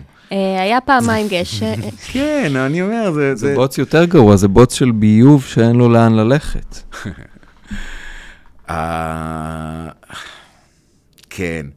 לא יודע, לא יודע, זה נראה לי פשוט מדי, כאילו, העבדה, משהו מפריע לי, משהו מציק לי בהפרדה הזאת בין האדמה לאנחנו, לדבר הזה, אתה לא יודע. משהו בראייה הפטישיסטית הזאת של הטבע שמכלה הכל, מהמם. והבוט שסוחב את הכל. כאילו, בסדר, עפר אנחנו ואל עפר נשוב. אה, לא יודע. מה- לא יודע. לא יודע למה זה מציק לי כל כך. כאילו, חצי, כן, מה, ממש, אבל לא יודע, טוב, נו. אתה לא חושב שזה רעיון אופטימי? מה, מעפר באנו ואל עפר נשוב? שזה אופטימי? מהמם. זה לא משחרר אני- אותך אני מעול? יש משהו, יש, לא, אני אגיד לך זה מה לא אופטימי. נותן לך אנרגיה? לא, מה שאופטימי, מה אני שבאמת... מרגישה שזה הדבר היחידי שבאמת אשכרה מצליח לפתור קצת את הנוירוזה שלי. Don't you crave it sweet release, כמו שאומרים. כן. אה, יש, יש ראייה כזאת, לא. אני חושב שיש משהו מאוד מנחם בידיעה שאנחנו עשויים מ... אנחנו עשויים מאבק כוכבים, ושאנחנו צורה של היקום לדעת את עצמו. אני חושב שזה מנחם. זאת אומרת, שזה כן. כשלעצמו זה מנחם ש, שזה הדבר. אנחנו איבר חישק של הקוסמוס. זה דבר נורא מעניין להיות. וזה אופטימי בעיניי, אבל זהו. זה כאילו, מה זה אופטימי? זה גם לא אופטימי, זה פשוט, זה מה יש. זה אולי הדרך, זה הדרך הכי נחמדה שיש להסתכל על ההוויה הקצרה והמיוסרת הזאת. משהו כזה. כן. כן, הרומנטיקנים שראו את האדם כ... כיקום שמתוודע אל עצמו. לגמרי. כאן, לדעתי זה שיר מעניין, כי הוא לא רק מדבר על זה שנשוב אל הבוץ, אלא גם יש פה... אמ, הוא, הוא מדבר על איזושהי תשוקה, כן, זה תשוקה גם אל הבוץ. שנאה וגם אהבה. ו- בדיוק, והבוץ מחמיא לחיילים, והם, ברור שהם מתים, אז נהיה הם כמו לבושים משי, בבוץ. כן. כן, וזה מחמיא להם. אמ, ואני אני חושב שזו פרספקטיבה מעניינת ל- לחשוב. לתקיעות, אני מרגישה. כן, לחשוב על התשוקה לתקיעות דווקא. שזה קצת מה שמנחה, אם אנחנו אומרים במובן פוליטי ישיר את ביבי בזה שהוא רוצה שהכל יהיה תקוע, העיקר שהוא יישאר, אבל גם את, ה, את המלחמות הישראליות האלה ש... ש... משתוקקות אל, אל התקיעות, אל הבוץ. כן. כאילו אם לא להיות קלישאה של עצמי וכן להיות קלישאה של עצמי, Mhm. מה שעלה לי בראש זה שיש משפט בודהיסטי, Mm, no, no mud, no lotus. יפה. אז כאילו, הרעיון הוא שהבוץ הוא... הוא... אני אקח עוד, אני אקח, אני אקח אה, תיאוריה מיסטי, מיסטית אחרת, אני אביא קצת מהנצרות. מהתפריט, כן. למייסטר אקהרט, אה? זה- מוצא חן בעיניך? זה גרמני. כן. אה, אז הוא מדבר על הגראונד, הגרונט של ה-being, והוא קצת רואה אותנו, כאילו אנחנו חיים בתוך המציאות, החיים עצמם, עם הבוץ הזה שבתוכו אנחנו גדלים, ובאמת יש איזה, היכולת לאהוב את החרא שאנחנו שקועים בו, וגם לשנוא אותו, או לראות אותו. כ- כ- כמצע שאנחנו נמצאים בתוכו, הוא חשוב בעיניי. כאילו, אני לא יודעת, אני מנסה לנסח את היחס שלי. אני בתקופה אה, קשה. כן? עם ה... כן, אני בתקופה מאוד קשה. אוקיי. למה אתה מופתע? שניכם נראים לי מאוד שמחים היום. אבל אה. אולי זה בגלל שאני פחות. כן. לא, אני ממש קמה בבוקר ברע, והולכת לישון ברע, ובדרך כלל. בלילה זה קשה יותר אפילו. כן, אז אני מתחילה להתחרפן בערך בשעה חמש, אני מתחילה לאבד את זה. עוד מעט. כן. והקושי של לקבל כמה שהמצב נראה לי לא בסדר, ושאין שום דבר שהולך להפוך אותו לבסדר בקרוב. זה בגלל זה גם התחברתי לסיפור של יהושע, כי יש שם משהו בהתחלה שהוא מדבר על, ה, על המנהל שאומר, בקרוב המלחמה תיגמר. נכון. כן. יש לו רעיון כזה שאולי זה מתי, והוא אומר, זה לא הולך להיגמר. זה לא... כן. כן, אני חייב להודות שקיץ, תחילת קיץ 1970 הוא... כלומר, הוא גם מראה את ה... נכון, תמיד מדברים על עמוס עוז ויהושע ביחד, הוא מראה באיזשהו אופן את ה... את ההבדל. זה... את ההבדל, את. המרחק ש... כלומר, אז הם עוסקים בהמון... יש גם דרך, אני גם... מהנהנת נמרצות. גם המאהב הוא סוג של תגובה ל... למיכאל שלי, זאת אומרת, הם... אבל תמיד כאילו הביצועים של יהושע, יש בהם איזה... יש להם איזה, איזה לוויית חן ואיזה קלילות שהיא... זה פרוזה מושלמת בעיניי. נכון? בוא, בוא, בוא אולי נקרא, כי זה בואו באמת. יפהפה ההתחלה הזאת. יאללה. אז זה, ש... זה מקיץ אני, 1970. אני רק רוצה להגיד על העניין הזה של הבוץ, שהבוץ הוא מנוגד לתפיסת הביטחון הישראלית בגדול. Mm-hmm. כאילו, תפיסת הביטחון אומרת, או, או הייתה אומרת, שמה שבאמת צריך להימנע ממנו זה בוץ, שאנחנו. כן. בנויים לכל מיני דברים ולא לבוץ. נכון. אם אנחנו בבוץ, זה סימן, וזה, וזה משהו שהיה צריך להיות, אה, אה, אנשים היו צריכים לראות את זה, אני, אני לא יודע למה זה לא ברור לכולם. אם אנחנו בבוץ, סימן שאנחנו מתנהלים על פי חליל של מישהו אחר. נכון. ובעניין הזה, אפשר, כולם זה כתוב, זה פורסם. חסנין ההיכל, הוא כתב, ב, נדמה לי ב-70, הוא פרסם מאמר, על 69-70, על אסטרטגיית ההתשה. ובוץ זה כשאנחנו נגררים לאסטרטגיית ההתשה שבה ישראל היא על אף עוצמתה היא צד חלש יותר בדינמיקה הזאת. כן. אני חושבת המשפט של על אף עוצמתה היא צד חלש יותר, זה משפט שצריך לפתוח איזו אנתולוגיה ישראלית כלשהי. נכון. אנתולוג- אנתולוגיית הבוץ. כן, כן. אני קצת באובסס על האימפריה העות'מאנית, מהבחינה הזאת. באמת על ההבדל הזה בין עוצמה לכוח, לעמידות לאורך זמן, זה... יש פה הרבה ש... כל מה שאני רוצה להגיד זה שברגע שהבוץ, זאת אומרת, כשהבוץ מופיע בשדותינו. שאין להם עניינים של בוץ, זה לא אוקראינה פה, זה לא, אין עונת בוץ, אין, אין לנו עונה כזאת. זה כי אנחנו נגררים לדינמיקה שאנחנו לא שולטים בה, כן. ואז מאוד, אה, ואז מתרצים אותה בכל מיני, תמיד אפשר להגיד שזה עבודות על קיר הברזל, כאילו, תמיד. כן. כן, אבל זה בדרך כלל סימן של... אה, שכרגיל, אה, הצד זה- השני משחק שחמט ואנחנו דמקה. זה, זה לקח מעניין, אני חושב, במקום קיר הברזל, דיברנו עליו פה באחד המפגשים. ז'בוטינסקי וזה, תמיד נחיה על חרבנו, אחרי זה נאום, הנאומים של משה דיין. אה, זה קיר הבוץ, אפשר לקרוא לו, שהוא עשוי מ... שהוא, מה- שהוא בולע, מתקיעות. מתקיעות, שהוא בולע תמיד את מי שנמצא על התפר. הפילוסופיה, כן, הפילוסופיה הנוכחית, אה, כן, קיר משקע הבוץ. הבוץ. שוחת הברזל, שוחת הבוץ. לא, הוא ממש קיר הבוץ. כן, לא יודעת, גם אני ערן חושבת שהוא צריך לחשוב עוד קצת, לא יודעת לגבי קיר הבוץ. מבחינת מיתוג. אבל אה, כן, יאללה, אורי, תקריא את זה. יאללה. פוסעים במסדרונות אל עבר המשרד. הוא מקבל, הוא מקבל הודעה, הוא, הוא בעצם פרש, המורה, אבל הוא ממשיך לבוא לעבודה. זה נהדר, זה כמו מילטון ב Office Space. זה אי אפשר לפטר אותו, ממשיך לבוא ושם, באיזה דינמיקה כזאת סופר פסיבית אגרסיבית. מורה לתנ"ך שנמנע מהמנהל, נכון? לא, לא עבר בחדר כן, של המנהל כבר שלוש שנים, ממשיך לבוא. כן, אחרי... הם לא מדברים או משהו כן. כזה, אבל הוא גם לא, הוא כאילו, הוא פשוט התחיל את השנה ונכנס לכיתה ולא... בגלל שהמלחמה פרצה, הוא, הוא התכוון לפרוש, ברגע כן. שהמלחמה פרצה, הוא החליט שהוא לא פורש. זה כל כך ישראלי, כמובן. מה הקשר? מה? אה, אוקיי, מה נקרא? מה נקרא? מה נקרא? רגע, אורי, אתה צריך להיות קרוב יותר למיקרופון, נראה לי שהדבר הזה מרחיק אותך. לא יודע, מה, זה, אה, זה. פשוט נתקע לי ב... כן, זה- זהו. אוקיי, מצוין. אז הוא חוזר, הבן חוזר מאמריקה כמעט אה, פרופסור, והוא חוזר גם עם אישה אמריקאית, ואז מגיעים אליו לכיתה ומודיעים לו שהבן שלו, הבן שלו איכשהו חוזר מאמריקה, שולחים אותו למילואים בבקעה. מהמם. Uh, בתקופה, עוד פעם, זה, אני חושב שתקופת uh, מלחמת ההתשה, uh, ארץ המרדפים, מה שנקרא, כל, ה, כל התקופה הזאת היא הכי, היא הכי דומה לעכשיו, נקרא, Mhm. אם אפשר. כן. כן, לא, לדעתי דווקא כדאי לעשות את, ה, את ההחלטה שלו לא לפרוש. זה דווקא קטע מאוד יפה. כן? כן, לפני שלוש שנים הגיע זמני לפרוש. אז רוצה להקריא את זה?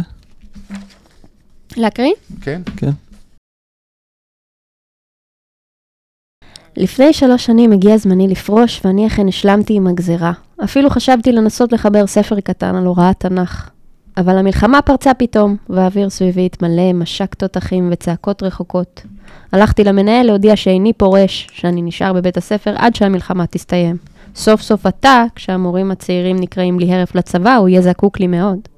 אבל הוא לא ראה שום קשר בין המלחמה וביני. המלחמה כבר נגמרת, ענה בחיוך מוזר, ולך מגיעה המנוחה. אבל לא באה המנוחה, אלא קיץ לוהט, ועיתונים בוערים, ושני בוגרים שלנו, צעירים מאוד, נהרגים יום אחרי יום. ושוב אני אצלו, נסער מאוד, ידיי רועדות, מוסר בלשון מגומגמת, שאיני רואה כיצד אוכל לעזוב אותם עכשיו. רוצה לומר, כאשר למות אנחנו שולחים אותם. אבל הוא לא רואה שום קשר בין מותם וביני. כן. מה, יהושע? זה מושלם, כן. כן. יהושע יש לו את ה... אה, יש לו את זה, זה מאוד מאוד... אה, מאוד מאוד יפה. וגם בהקשר של אה, נרקסיזם, אני חושבת שהיחס הבאמת, זה, זה, הוא מתאר פה מציאות מאוד פנימית בסיפור Mhm. הזה. היחס האישי לכל החדשות, היחס האישי לכל, ה, לכל מה שקורה בעצם, כל, אה, כל אירוע הוא הוא... רואה את הקשר בינו ובין המתים. הוא מה חושב- שהמנהל, אה, אה, שהמנהל זה תמיד דמות קצת אבסטרקטית אצל יהושע, תמיד יש איזה מנהל. נכון. המנהל אינו, כן, זה מנהל קפקאי כזה, זה כן. מנהל שאינו אחר- רואה את הקשר. גם אחר כך, כשה, כשהוא, כשהמנהל מוסר למורה שהבן שלו נהרג, אה, הוא הולך אחריו לכל מקום כדי לנחם אותו. נכון. באמת כמו דמות, אה, דמות אבסטרקטית כזאת, או כן. מוגזמת, שהוא לא מפסיק לדבר אליו, והמילים לא מנחמות לא את המנהל ולא את המורה. Mhm. שניהם פשוט שומעים. המורה לא שומע והמנהל לא... אני, אני, תוה- אני תוהה, עכשיו, עכשיו בקריאה הזאת אני קצת תוהה על העניין הזה, האם, אה, זאת אומרת, האם זה קשור באיזו תחושת אשם שלו כמורה לתנ"ך, שמבטיח את הארץ? אני חשבתי לתלמיד. שזה מה שרצית, Mhm. אחרי ששלחת לנו את המאמר שלך, אני חשבתי שזה מה שניסית לרמוז. שזו הסיבה ששלחת לנו את זה. יכול להיות שזאת הסיבה, אני לא, אינני פוסל את ה... אינני יודע מה המניעים שלי בדיוק. זה לא, אני לא פוסל את, ה, את, ה, את האפשרות הזאת, כן. כן. כן, שזאת, שזה מה, זה, זה מה שקושר אותו. זה מה שאני שמעתי שאתה אומר לי דרך הטקסט. אה, מעניין מאוד. אמ, הוא גם, יש שם קטע של ההבדל בין תנ"ך להיסטוריה, שהוא מגיע שם ל, לחזית ופוגש איזה חייל, והוא אומר לו, למה אתה מורה? לתנ"ך, כלומר להיסטוריה. מה ההבדל בין תנ"ך להיסטוריה? והדובר, המורה, אומר, האמת נכון, כאילו אנחנו, המוות אותו מוות. המוות מהתנ"ך והמוות של היום, רק הכלי נשק חדישים יותר, אבל הדם הוא אותו דם. ואנחנו חיים בתקופה של תנ"ך, כיבוש הארץ מחדש. מלחמת בראשית. מלחמת בראשית, בדיוק. המורה לתנ"ך פתאום מבין שהוא מורה להיסטוריה. אני חושבת שזה, אני חושבת שזה, כן, אני חושבת שזה יותר ביקורתי, אני רואה את זה בצורה יותר ביקורתית, אה, איך שאתה מתאר את זה. אני, אני מודה שגם זה. מה שמעניין זה שהבן שלו עוסק בהיסטוריה, כאילו בהיסטוריה מבוססת דאטה. כן. כן, אני רוצה... משהו חדשני. משהו בין סטטיסטיקה לא, להיסטוריה, כן. כן, אני חושב שהוא, אתה יודע, ברודל, הוא בטח הכיר, הוא למד בסורבון ב... ב... המעבר בין הסובייקטיבי לאובייקטיבי הוא מאוד משמעותי, גם במה שניסינו לדבר מקודם על נרקסיזם, המעבר בין הפומבי לציבורי והמעבר בין תנ"ך להיסטוריה. Mm-hmm. זה נראה לי יושב על, על מקומות דומים. נכון. כאילו, אם המציאות היא, היא, היא, היא תופסת את, ה, את הגוונים הזיהומיים mm-hmm. של האתוס, כן. או כאילו שאתה באמת מנסה להגיע לאיזשהו אמת... אה, בדיוק, ואני חושב שחלק מהמסר פה זה שההיסטוריה, כאילו, התנ"ך זה סובייקטיבי וההיסטוריה אובייקטיבית כביכול. כביכול. אבל אנחנו רואים פה... ברגע שאתה חי את ההיסטוריה, זה כבר נהיה... זה כן. כבר הבן האישי שלך. ש... בדיוק, אבל אנחנו כזה. רואים פה כמה סובייקטיבית, כמה סובייקטיבי הרגע של כתיבת ההיסטוריה. אנחנו בזמן מלחמה, אנחנו רואים את המאורע הזה מול העיניים, ולמאורע הזה יש מימד סובייקטיבי לגמרי. אבל גם מאוד... עם uh... המורה הזה שהולך לחפש את הבן שלו, סגנון הכתיבה, הצורה שלה. כן, אז הייתי אומר שיש mm-hmm. uh, יש, שני הסיפורים עוסקים בדמויות שהן uh, uh, uh, מחנכות. כן. ו, ואבות. כן. ושניהם כאילו משתוקקים לאיזה סמכות משהו, יש שם איזה משהו נורא מעניין, כאילו הסמכות של המורה עובדת, סמכות של איש הרוח, נכון? שמשון שיינבוים הוא כזה מגלף את עצמו כאיש רוח ב... איש רוח ברוח תנועת העבודה, mm-hmm. כזה, ו... אה, והוא מוצא את עצמו בתוך מציאות של זקי, שבה אין לזה, אין, אין לה יותר סמכות. למטבעות שלו כן. הדולרים שלו הפכו לפסו. כן, כן, כן. משהו כזה. מה, הייתה, החליפו מטבע, החליפו שטר, לא יודע מה. 83 ה... הגיע. כן, כן, פיחו, היה פיחות, לא, לא, כן, משהו כזה. וגם המורה לתנ"ך הוא קצת כך, בין אם זה כי הוא יצא לגמלאות, ושניהם משתוקקים לסמכות, כאילו מוצאים בנפילת הבן את, המאמ... את הגישה ל... למעמד האבוד, או mm-hmm. לגישה לאיזו עמדה. זה מעניין קצת... שאתם רואים את זה ככה, כי אני בסיפור של יהושע ראיתי הרבה יותר אבל, ראיתי הרבה יותר עצב אמיתי, והרבה יותר אהבה כלפי הבן. געגוע. כן. אהבה וגעגוע בוודאי. כן, מה שאין ב... כן, המנעד הרגשי, האור... גם uh, תחושה שבאמת, uh, מה, שאמרת, מה שאמרת לגבי האשמה, שאולי הוא לימד אותם תנ"ך ואיכשהו uh, עזר להם לעשות את התהליך הזה, את ההחלטה הזאת, mm-hmm. Uh, אני מרגישה שיש uh, הרבה יותר תחושה של אחריות ואולי uh, טעות. שנעשתה. הוא הכין אותם למות. הרי בסיפור הזה גם יש טעות, יש את הרגע שהוא מגיע לזהות את הגופה של הבן, ואז הוא חושב שזה... זה, זה דבר, זה די מדהים כמה זה, כמה זה עכשווי. כן. ממש ככה. הוא מגיע כן. כדי לזהות את הבן, ואז הוא, הוא, הוא חושב שזה לא הבן שלו, הוא לא, הוא לא מוכן כן, לפי הדיסקית, כאילו, הזיהוי של הדיסקית, זה לא, הדיסקית והגופה הם לא... הם לא אחד. הם, הם לא אותו דבר, כן. כן. הדיסקיות של הבן שלו והגופה היא לא הבן שלו. אתם בטוחים שהגופה היא לא הבן שלו? אני כן. לא הייתי בטוחה שהגופה היא לא הבן שלו. אני גם לא בטוח שהגופה היא לא הבן שלו. אני חשבתי שזה כן, זה כן... אה, אפשר לקרוא את זה, זה לא שאי אפשר לקרוא את זה, זה, זה לא שאי אפשר לקרוא את זה אה, כך, וגם זה לא יהיה פחות יפה כך, זאת אומרת, אפילו... כסיפור, mm-hmm. כן. לדעתי זה דווקא היה מאוד... זה, תראו, הוא ממשיך להיות באבל מה... אחרי זה. כן, זה מאוד חלק לדעתי מהתחושה שהוא לא, זה לא הקרבה כמו הקרבה של שמשון. Mm-hmm. ההקרבה הזאת, היא, היא, הוא, לא, הוא, הוא קודם כל כן מרגיש הרבה יותר אשמה, שגם באה לידי ביטוי כשהוא לא מוכן לקבל שזה הבן שלו שבאמת מת, mm-hmm. או כשהוא מגיע לזהות את הנכד שלו, והוא אה, בגן. בגן, מהמם. והנכד דורש את הציור שהוא צייר, זה רקע Mhm. גם כן מאוד יפה. נכון. הרצון שלו שהדבר הזה, זה כן קצת הרגשתי שזה איש בורח מבשורה. לגמרי. לא, לא הפטליזם של אה, ביום שגדעון אה, נהרג, שאי אפשר כאילו לא, לא, להימלט דו, מזה. זה לא דומה, אה, אבל זה תצטרך... זה כאילו, זה כאילו שני סוגי זמן גם אחרים, מבחינת ה, איך שהסיפורים האלה מסופרים. כאילו, אחד מסופר, יש שם בעיה, אבל זאת אומרת, הוא כאילו, את, את אומרת שבשביל זה צריך לראות שהוא לא מזהה את, ה, את הגופה כתגובה לאבל, מהמם. ואז כל מה שהוא מזהה אחר כך, מה אתה חושב? ערן? אני, אני לא, יש פה, אני רק תוהה על ה- מה, אני תוהה, תוהה מה, מה זה אומר אם כך, כאילו, מה זאת אומרת מה שהוא מזהה אחר כך?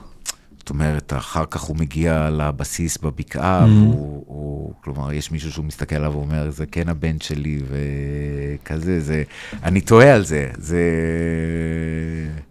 זה כן אדם משוגע. כן, בדיוק. כל מי ש... זה... אחד הטיעונים בעד זה ש... שזה לא הבן שלו, זה שכל מי שרואה אותו חושב שהוא משוגע. כן. אני מגיע לעיקר דבריי, כל זה לא היה אלא הקדמה. אדוני המנהל, חבר המורים, הורים נכבדים, בוגרים יקרים, אני מרגיש צורך, סלחו לי, לומר כמה מילים אל אלה בינינו העשויים להיעלם. במבט ראשון, ההיעלמות שלכם סתמית, חסרת משמעות, מיותרת. כי מבחינה היסטורית, כל, ש... כל כמה שתתעקשו, שוב יהיה מותכם רק חזרה יגעה בתפאורה קצת שונה. גון חדש, גוון חדש של גבעות, שרטוטים אחרים של מדבר, זן שונה, של שיחים, סוג מדהים של כלי נשק, אבל הדם אותו דם, והכאב מוכר לנו כל כך. אבל במבט שני, אחר כאילו נהפך הכל. היעלמותכם מתמלאת משמעות יוקדת לפתע, מקור מסעיר עבורנו להשראה נפלאה, ממושכת, כי במילים פשוטות ובהירות, ההיסטוריה איננה.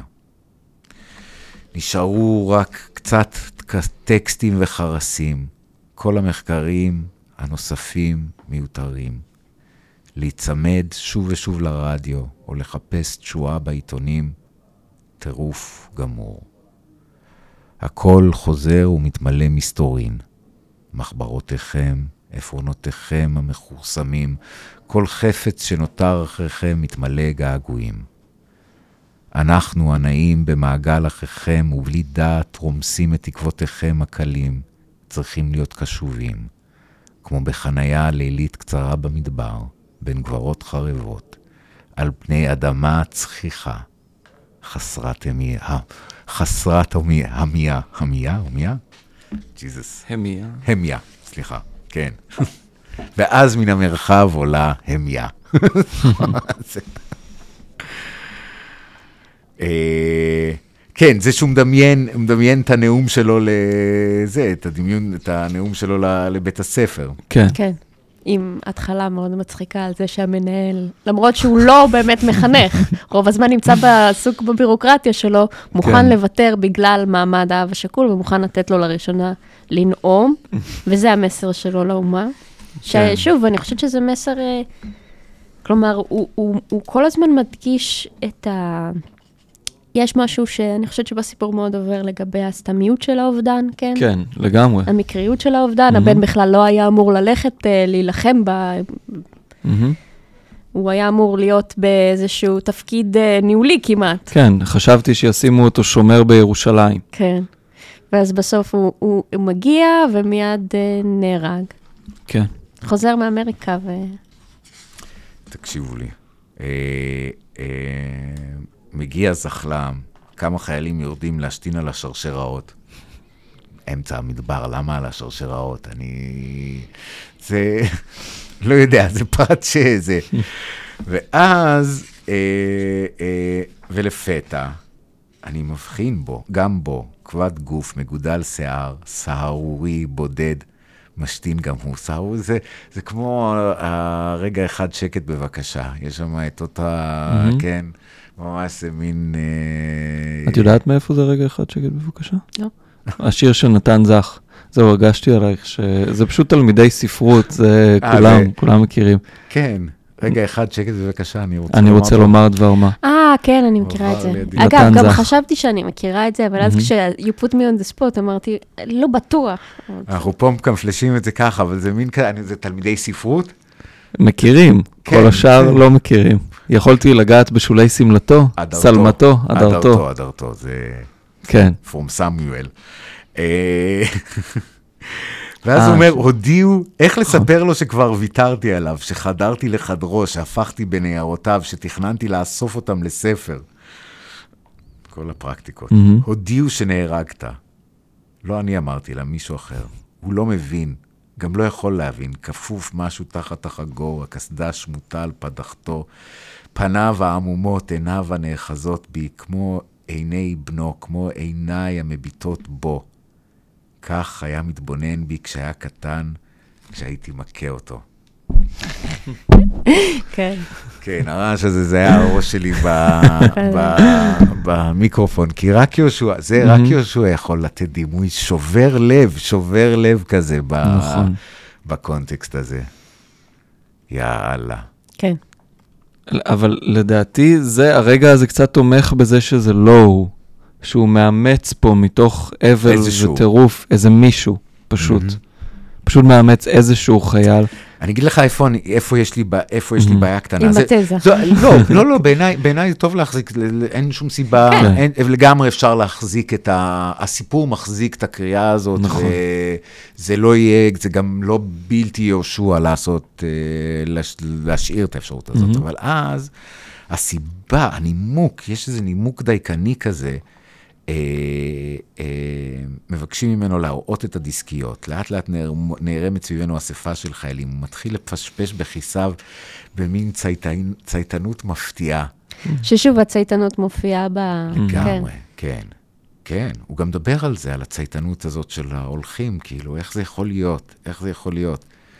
אה, זה באמת איך זה יכול להיות, אני לא... זה מה שאני חושבת שהיה כל כך חזק בסיפור הזה, המחשבה הזאת, הצייתנות, החזרה מארצות הברית, כן, הכוח, הכוח אנשים המשונה, את. והתנ"ך, איך כל הדברים האלה מכפיפים אותנו באיזשהו אה, כבלים שאפרופו, גדעון. אי אפשר. אפילו תראה, אחותי שהיא, לא יודע מה, כבר באמת 30 שנה בארצות הברית או whatever, אפילו היא נרשמה ל- לרופאי חירום, זה כאילו אנשים... אה, היא רופאה אחותך? כן, וואלה. כן. יצאה קול, יצאה בת קול, וכולם מה? שומעים את ההד. כן, יש איזה, יש דבר כזה, זאת אומרת, אה, אני חושב ש... אני, כיוון שזה כל כך שרירותי בחיים, מה, ממה אכפת לנו וממה לא, אז כאילו ככל שמתקדמים החיים נעשים יותר, אה, אה, הדבר השרירותי שאכפת לך ממנו נעשה יותר ויותר יקר. בגלל השרירותיות, בגלל שזה מופרך לחלוטין. אין לזה שום, באמת, בסדר של הקוסמוס, איזה משמעות יש לה, באמת, למלחמת מאה השנים האלה, האנשים, כאילו, כן. אתה רומז שהיא הולכת להיגמר? זה באמת מאוד אופטימי, המאה שנים האלה. כן. הייתי חותמת על מאה. אנחנו כבר, כן, אה, אם אני רומז שהיא כן. הולכת... היה גם את מלחמת המאתיים, לא? אני, אני חושב שהיא... היה לי עכשיו דז'ה וו, כבר ניהלנו את. את אמרת כבר הייתה מלחמת המאתיים? אני לא זוכרת. היה לי עכשיו דז'ה וו מטורף, אוקיי. אה, אולי זה הרגע שבו היה ספליט במטריקס, ואנחנו בחרנו בין מהשנה 100 הזה. ל-200, ואנחנו הלכנו לכיוון של ה-200. למאתיים, יאללה, עוד מאה שנה. אוקיי, אז, אה, ואז הוא מוציא את התחבושת, ואיפה, היכן התחבושת? נתן אותה לחובש לאחר היתק- ההיתקלות. זה מספיק טראומטי, זאת אומרת, הבן שלו היה באיזו היתקלות שבה נהרג מישהו לידו. זה אפילו מדגיש, למה אני מחובר, למה זה ככה יקר לי, זה מדגיש את הרנדומליות הזאת, שזה אתה, זה, ש, זה שלידך ואתה, כן. כאילו, מה, מה מה ההבדל? כן, נכון. מה, מה ההבדל? וזה, וכולנו במובן הזה, נכון. הסיפור של החטופים אה, הוא הכי הרנדומליות. לחלוטין. לגמרי. היה עכשיו את הרעיון עם אה, מי השם. אבל השם. הרנדומליות הזאת היא זאת שמצדיקה את העמדה שהיא לא העמדה שלך. כי אל תחשוב שאלה שכן הולכים לא אכפת להם מהחיים שלהם, אכפת להם מאוד. מהמם. אבל הם חושבים הם ש- מקבלים, הם מקבלים את המיקום שלהם בסטטיסטיקה משני הכיוונים שלו. זה מה שאני חושב. אה, בלי, בלי, ולא לא נדרשת הרבה יותר אמונה בהרבה יותר דברים מזה, אני חושב. לכן, זה משהו שאני נורא אוהב ביהושע. כאילו, יהושע, אם הוא היה מדבר עכשיו, אם היינו מדברים, את, אני פגשתי אותו לא מעט פעמים, את... אה, את, אה, את בולי. אני אף. פעם, אני כן, לא, כן. זה- יש משהו מביך בלקרוא למישהו בכינוי שלו כשאתה לא, לא מכיר. אותו אישית. כן. כן, אבל אלה... אני כן. תמיד אהבתי שמורות לספרות בתיכון שלי היו קוראות לו בולי, זה הרגיש לי כאילו, אה, אבל כן? יכול להיות שהם הכירו אותו, כי הוא היה, הוא היה מאוד הוא גם היה חביב. מורה. כן. הוא היה אישי. כן, מאוד מאוד, אה, זה, ומאוד מאוד סקרן, מאוד מאוד סקרן. הוא כאילו עד עכשיו היה שואל את כל השאלות שאני עוד לא שאלתי, ומלא. מלא מלא. זו פעם ראשונה שפגש אותי, עושה לי ממש אה, שאלון כזה, 100 שאלות, ואחרי שהוא, ואז הוא מבין מי אתה, מה, מה, מה אפשר לעשות איתך באיזה זה, הוא ממשיך הלאה, אבל מאוד בחביבות. בקיצור, אם היינו משוחחים על זה, הוא לא, אז, בי פאר הכתיבה שלו היא כאילו, הוא לא, הוא לא, הוא לא, הבין, הוא לא מבין אותה עד הסוף לדעתי, זה... לגמרי. כאילו, זה כאילו נשמע רע להגיד שהיא יותר להפך, חכמה לדעתי. אבל... זה אה, דבר, אה, זה דבר מאוד... יש לו אה, כתיבה בשטף. מר מאני. כן. אה, לא, אני חושבת ש... יותר משטף, זה, בחיי יש שם, יש שם שכ- כאילו האומנות עצמה, הדבר הזה שהוא אומר... הוא נותן לעצמו להיות מופתע, כאילו. נכון. ואני חושבת שהוא מאוד נכון. משחרר, וזה גם, אה, כן. שוב, בהבדלים של, ה, של השליטה לעומת, אה, שראינו בסיפ... הסיפור של עמוס עוז הוא סיפור של שליטה, גם מאוד מאוד מאוד, גם איך שהוא מתחיל, וגם איך שהוא מסופר, וגם התיאורים, שבשניהם יש שמשות, אבל שמש אחת מתוארת בצורה מאוד מאוד מאוד, אה, באמת, אה, כפייתית כמעט. והשמש של אה, יהושע היא באמת הרבה, היא נבלעת ונולדת ומתפוררת וגדלה. ו... יפה, יפה, מאוד. זה נכון שיש שם מלא ענייני שליטה ממש משוגעים בדבר הזה. וגם ההיבט ההליוטי הזה של הסיפור הוא ממש מצוין. המה? ההיל- ההיבט ההליוטי. הליוטי? הליוס, אל השמש. אה. זה מין... מה, זה לא, זה לא כולם מדברים, הצעירים לא מדברים שכחנו. ככה. ההיבט ההליוטי. כן, אבל יש. אבל, כן. כן, כי טוב, שמש- לפחות גם פעם גם ערן לא ידע. נכון. אני לא, אני לא, אני חושב שהבעיה היא בי ב- במקרה הזה, השמשון, אבל באמת שמשון משבט ה... יש שם, כן, דברים כאלה עצם זה השם. שהוא הרשה לעצמו לקרוא לדמות של הגבר הזה שמשון, זה מעניין מאוד. למה? אה, כי זה כמעט אה, מתבק... כאילו... תמות נפשי עם פלישתים, כאילו האסוציאציה כל כך... נקם אחת משתי עיניי. כן, כן. האסוציאציה היא אגרסיבית הרי עם שמשון. זה לא אחד מהשמות ה... אנחנו דיברנו כמה פעמים, הזכרנו את הסרט של מוגרבי פה. נכון, כן. אז בחצי מילה כל פעם. אני לא יודע למה, אבל מאז כל שבוע יוצא לי איכשהו, ל- זה איכשהו, יש את זה ביוטיוב, נכון? כן? כל הסרטים שלו ביוטיוב מתוך. אידיאולוגיה. כן, כל הסרטים שלו אפשר לראות. אוקיי, סליחה עמית. רצית... אה, זה- לא, זה כל מה שרציתי להגיד. אוקיי, אז הוא נתן אותה, אני, נתן אותה לחובש את, ה, את התחבושת לאחר ההיתקלות, משמע נתן גם את הדיסקיות. אני מתחיל לחשוד שגם הוא חשב על היעלמות, פה ליד הירדן, או אולי רק רצה לאותת לי מרחוק. יש איזה משהו פה, זה בעצם אפשר לראות פה את הגרעין של המאהב כבר נולד. בעצם רצ... רצית לומר שאם יהושע היה פה, מה... נראה לי לא סיימת את הרעיון. אם הוא לא, היה פה, מה אני הוא אומר, היה? הוא- שזה אם- זה טיפה מדויק, מדוקדק מדי, אה, בשביל אם הוא היה רוצה, אבל אני אומר, זה לא פוסל את האפשרות, זה רק נורא, אה. נורא, יש שם מכניזם שלם של איך מוודאים שזה הוא, לא הוא, איך זה קרה, יש נורא הנמקה של הדבר הזה, וזה באמת משנה את הפרשנות, זה, זה יפה, אני, אני, אין לי נגד, זו שאלה פרשנית פשוט, זה, זה משנה גם מעניין למה גם אני וגם ערן אה, העדפנו לחשוב ש... שהילד כן מת. שהילד כן מת. לא רצינו כי להציל אתם, את כי הילד. אתם עוד חושבים, מ... אתם חוש... עוד אין לנו ילדים. מנקודת המבט של הילד, ואני חושב מנקודת המבט של, ההורה. של ההורה. כן, כל כן. אחד כן, והאינטרסים כאילו שלו. מנקודת המבט של ההורה, אתה, עכשיו יכול להיות שיהושע היה כותב סיפור כזה, אבל זה, זה מסבך, כל הדבר, זה, זה באמת, זה, מסבך, כל, זה רק מנקודת מבט עצובה יותר להיות הורה, זה לא, אין בזה שום תועלת, רק, אה, רק תוספות של עצבות וחרדה ו, וכאלה. כן.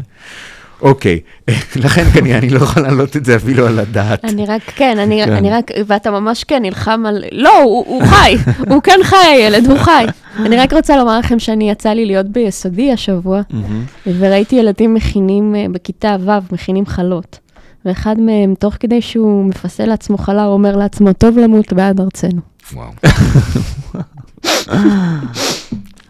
רק רציתי לחלוק את זה איתכם. לדעתי הוא לא אמר את זה, אלא בחן את המשפט. הוא בחן, בחן אותו, הוא אמר, בדיוק. הוא מסדר לעצמו את החלה. שזה אגב, אה, כן, התנ"ך שלנו.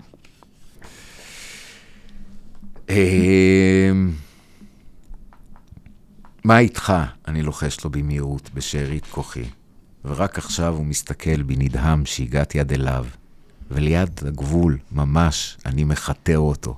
יש... אתה- אתה רואה בעצמך, הוא לוחש במשהו ייאוש, במרירות, כאילו אני הוא המוציא את צווי הקריאה. עיבוד זמן כזה, חוסר טעם. ואיך לתת לו קצת טעם, קצת משמעות, אבל בחופזה, על רגל אחת, לצל כלי הרכב המפעילים מחדש את מנועיהם, ולפני שיעלם אל הקווים המעורפלים, הליליים של המדבר, ובטרם אני עצמי נופל לפניו בתרדמה.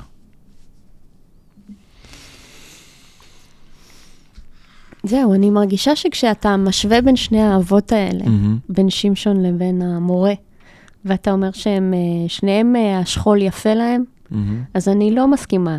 אני חושבת שיש פה אחד שהשכול, אה, הוא, הוא, הוא במלחמה איתו מאוד קשה. נכון, השכול מטריף אותו. כן. הוא לא מוכן לקבל אותו, והוא מצטער על המעורבות שלו, והוא מרגיש אשם, והוא לא היה רוצה לתת. אולי אני רוצה להגיד שכן, אלה, אלה, זה לא בדיוק אותו סוג של נרקסיזם, אבל יש, שניהם מצביעים על, על, על משהו, על איזה משהו מעוות בבעלות אפילו של ההורים על השכול, משהו כזה. את זה אני מאוד מאוד מסכימה. אני גם באמת, כשקראתי את זה, חשבתי, היה לנו את השיחה על הורים וילדים ומלחמה, מהמם. ודיברנו על your children are not your children. מהמם. Uh, הקטע, וגם רואים את זה עכשיו מאוד עם, עם, עם ההורים כדוברים של הילדים כן, שלהם, נכון. וזה מעורר uh, חוסר נוחות, זה מעורר כאב. אני מכירה הרבה, כלומר, הרבה פעמים, המחשבה הנרקסיסטית שלי הרבה פעמים, אם אני אמות בטרם עת. וההורים שלי ידברו בשמי, כמה מזעזע זה יהיה. כי באמת, אה, פשוט הורים לא מבינים כל כך את הילדים שלהם, והם לא, הם לא הפה הכי טוב בהכרח. אה, זה לא כזה הוגן. זה לא כזה הוגן. כאילו, זה שאתה הורה של מישהו לא אומר שאתה יכול אה, לתת קול. מה, מה? לא, אני, אני חושב על זה שאת לא כמו כל האנשים. לא, אני אבל- חושבת שזה נכון. אז אני חושב שרוב ה- הילדים האלה שחוזרים, אתה רואה כמה הדבר הראשון שהם אומרים זה אני רוצה לאימא. מהמם. זאת אומרת, החברה הזאת הישראלית, וזה דבר טוב, היא, היא חברה שבה ילדים, עדיין הילדים של ההורים שלהם גם כשהם חיילים. וזה, וזה דבר עמוק. אמהות אומרות על ילד שבוי, חייל, תחזירו לי את התינוק שלי. ו, ולא סתם. זה איזושהי מעורבות, איזושהי התגייסות שדומה לאבא שפה הלך לחזית למצוא את הילד שלו שהוא בן 31. ו, וסוג של ספק להציל אותו, ספק לוודא שהוא בחיים, ספק להיות הוא. זה מעניין, כי אני חושבת באמת, אה, יצא לי בתקופה האחרונה לקרוא את הספר של אהובין יהלום, את טימו ומשמעות החיים. ואז הוא מדבר שם על... אה, זה זה שכתב את כשנית שבחר? כן, כן. הוא, הוא מדבר... זה וגם ויקטור פרנקל, לא? האדם מחפש משמעות נעשה, נהיה עכשיו רב, רב מכר או משהו כזה, כן.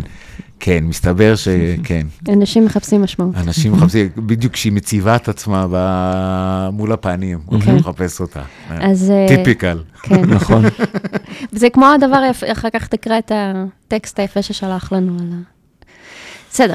בקיצור, אז אה, באימא ומשמעות החיים, אז אה, הוא מדבר על זה, הוא, הוא מגלה שיש לו איזה חלום לארווין יהלום על אימא שלו, הוא נמצא על... אה, הוא נמצא בפארק שעשועים, והוא מבקש מאימא שלו, הוא צועק לה מה-Mary Go Round, כאילו, הוא אומר לה, אימא, את רואה אותי? הוא מתעורר מהחלום הזה בצעקות, כי הוא פסיכולוג, מה זאת אומרת שהוא עדיין קשור לאימא שלו בצורה הזאת? כי הוא, הוא, הוא, לא, הוא, לא, הוא לא מוכן לקבל את זה שכל החיים הוא עדיין חי כדי שאימא שלו תהיה גאה בו. מהמם. ואז הוא כותב שם משהו מאוד יפה על זה שהורות uh, טובה מאפשרת, דווקא ההורים הפחות טובים, אנחנו לא יכולים להיפרד מהם, רק מההורים הממש uh, בעייתיים, קשה לנו להיפרד. נכון. וזה מתקשר לי לנרקסיזם הזה, וכאילו הורים שלא באמת נותנים ללכת. אז עכשיו אני רוצה, רגע, אז יש פה שני דברים, אוקיי.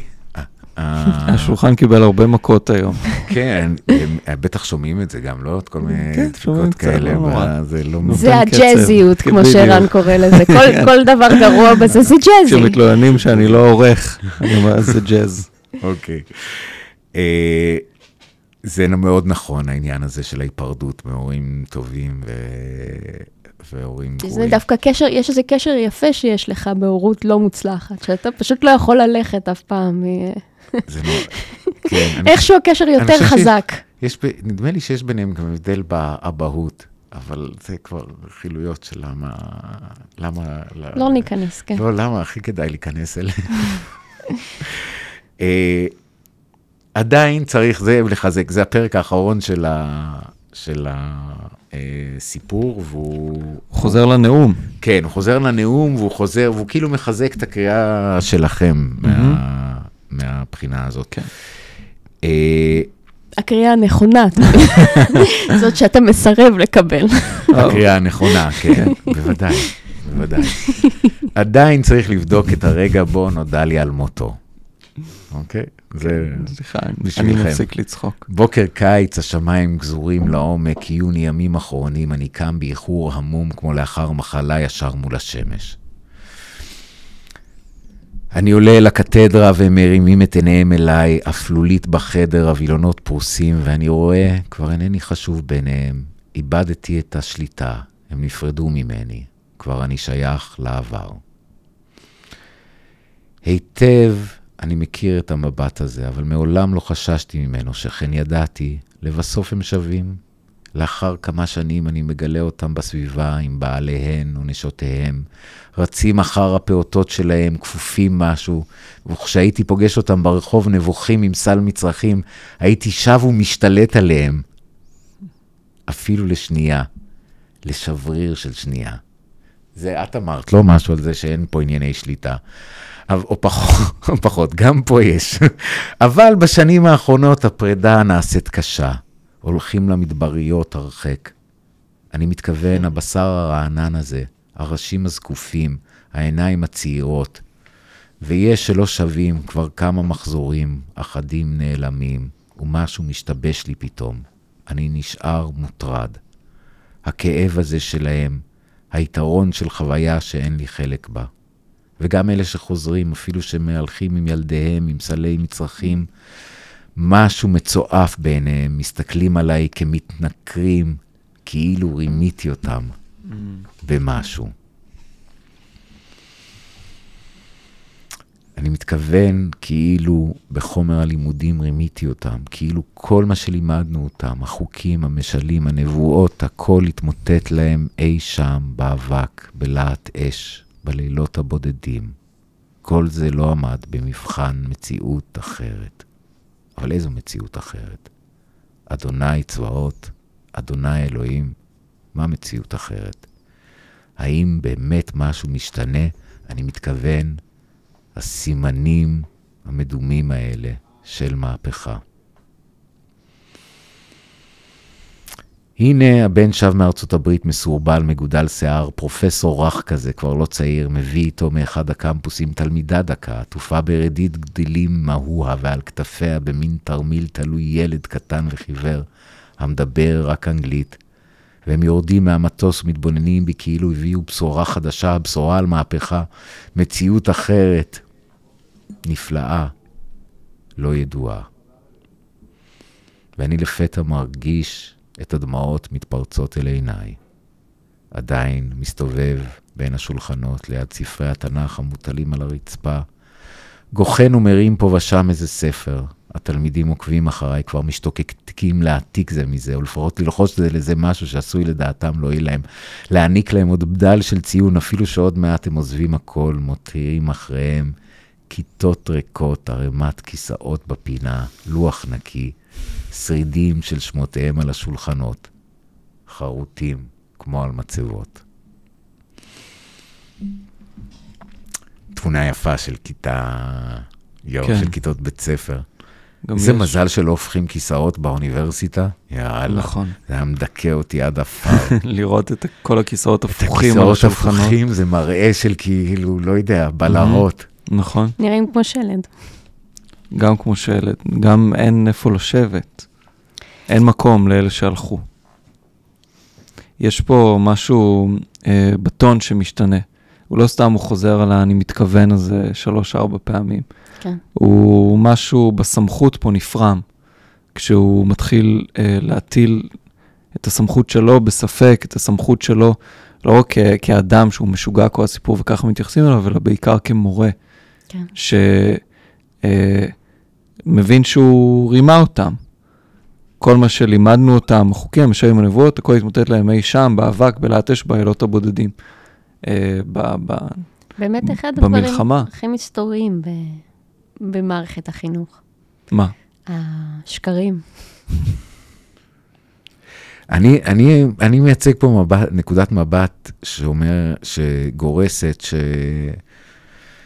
שיש הרבה שקרים, אבל המציאות היא אמיתית, מהמם. וכולם מבינים אותה. כולם מבינים את, ה, את, ה, את המעגל הזה. כן, אני- את אני- קיר הבוץ, כולם מבינים כן, אותו. כולם מבינים את קיר הבוץ, יש אני בזה כאילו, משהו. יש לי איזה זיכרון. אני רואה, אני מתחיל לראות את השם של הפרק. אני, יש לי זיכרון, יש לי זיכרון מבית ספר, אה, שמורה הקרינה לנו את אה, The Wall. וואו, ואני זוכרת בדיוק כמה, נזכרתי בו גם השבוע. אני זוכרת כמה כעסתי. אחר, כאילו היה משהו, זה היה באמת קצת כמו, טוב, תמיד זיכרונות מרגישים כמו חלומות, אבל אני זוכרת שגם תוך כדי, היה משהו, היה פער מאוד גדול בין הדבר הזה שהיא מראה לנו, וזה שאנחנו יושבים בבית ספר שהיה, אה, לפי השמועות, בית כלא פעם. היה כאילו חוויה מאוד איזה בית ספר? בלידע, כולנו אה, אמרנו שזה היה בלידע. פעם אה, בית כלא, המבנה. הוא נראה כמו, זה היה ממש כזה חלל כזה שיש לך איפה שהאסירים האסירים. הולכים, אבל לא משנה, זה שקרים. אבל החוויה הייתה חוויה של כלא, מהמם. והיא מראה לנו את The Wall, ובאמת במשך שנים חשבתי איזה זיוף, כאילו, איזה, איך הם גם, זה מחליש את הביקורת, ברגע שמכניסים את הביקורת נכון. לתוך המערכת, זה מחליש דברים כאלה. מהמם. שנים עוברות, החיים חולפים, אתה עובר את מה שאתה, את עוברת את מה שאת עוברת עם עצמך. את חוזרת לכיתת הבית ספר. את חוזרת ללמד, מה שלא יהיה, מה שלא יהיו נסיבות, שפתאום את מסתכלת ואת חושבת, אולי בכל זאת, זה שהכניסו פנימה את, ה, את, ה, את הדבר הזה, הם, הם הדביקו אותי במחלה. של הביקורת? של החופש, אה. או של הביקורת. מהמם. ונכון שלא הצלחתי למצוא את הדרך החוצה, מהמם. אבל לפחות כאילו, לפחות אה, מישהו אמר לי, האפשרות קיימת. כן. כאילו במשך שנים אמרתי לעצמי, זה רק זיוף, זה רק שקר, כשאומרים לך את הדבר... כשמלמדים אותך כבוד האדם וחירותו, כן. כשמלמדים אותך שוויון בבית ספר, כל הדברים שאחר כך אתה תצא ואתה תגלה ששום דבר מזה לא נכון, דמוקרטיה, מהמם. קצת מזה, נכון. ממש קצת, קוסמטי, קוסמטי בעיניי, באמת שבעיניי הכל מהמם. בית כלא מאוד גדול. אבל כאילו עצם זה שמדביקים אותך במחלה הזאת, אז, אז זה לא רק עושים לך עוול, כי במשך שנים, כמו שתמיד חשבתי. כן. לא רק אה, אה, משקרים לך ועושים לך gaslighting, gaslighting. אלא נותנים לך איזה קצה חוט, שאולי אין לך מה לעשות איתו יותר מדי, ואולי Mhm. יש לך קצת לעשות איתו. כן, שהוא דבר טוב. כן. את מסתובבת עם תודעת קורבן? אה, אני חושבת שכן, סליחה על השאלה. אני חושבת שכן, מאוד, כן. אבל אני עובדת על זה. רגע, את מרגישה, מרגישה סוהרת כאילו בבית ספר? אה, אני, כן. אני מרגישה, אני מרגישה רגשות אמביוולנטיים. לאו דווקא רק סוהרת, כי גם אין לי כן. שום כוח בבית ספר, זה ברור, אני לא מרגישה, אבל אני מרגישה... זאת אומרת, אם לסוהר היה כוח כמו למורים, אז היו... כלומר, זה... הם- זה לאסירים כבר לא היו בכלא.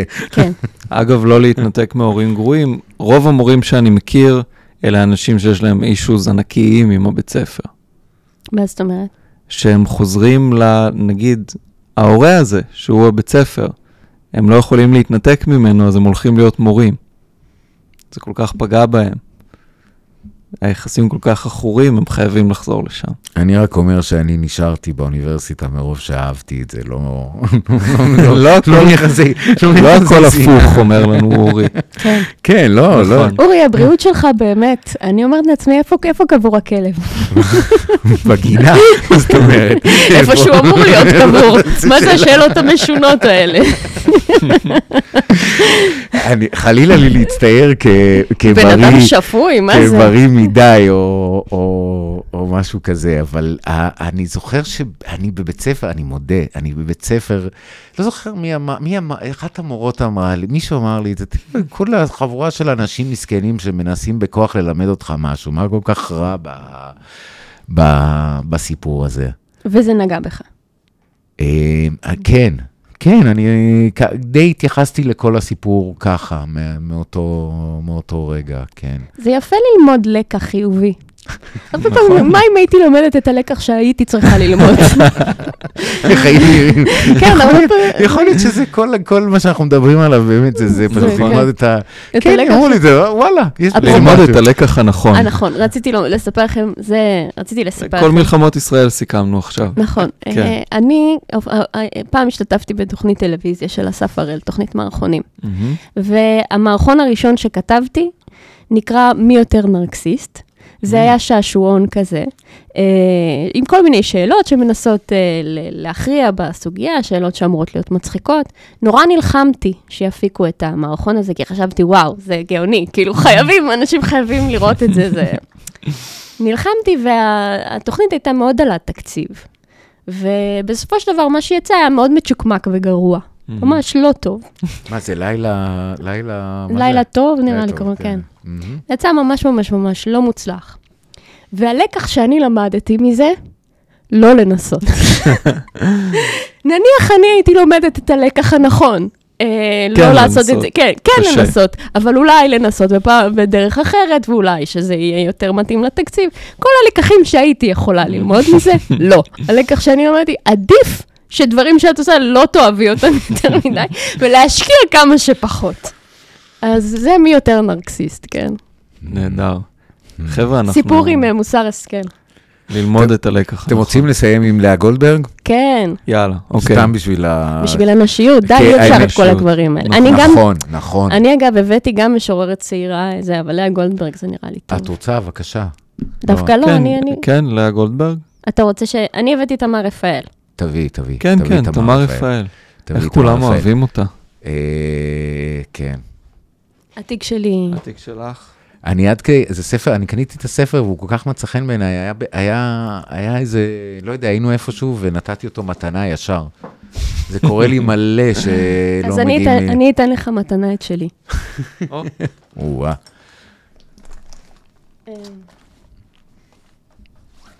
זה כאילו מבחינתי אה, זה רוטקו על האריזה? יפה. סוג של... סוג של רודקו. כן, סוג של רוטקו. לא צריך להיות רוטקו בשביל לעשות רוטקו.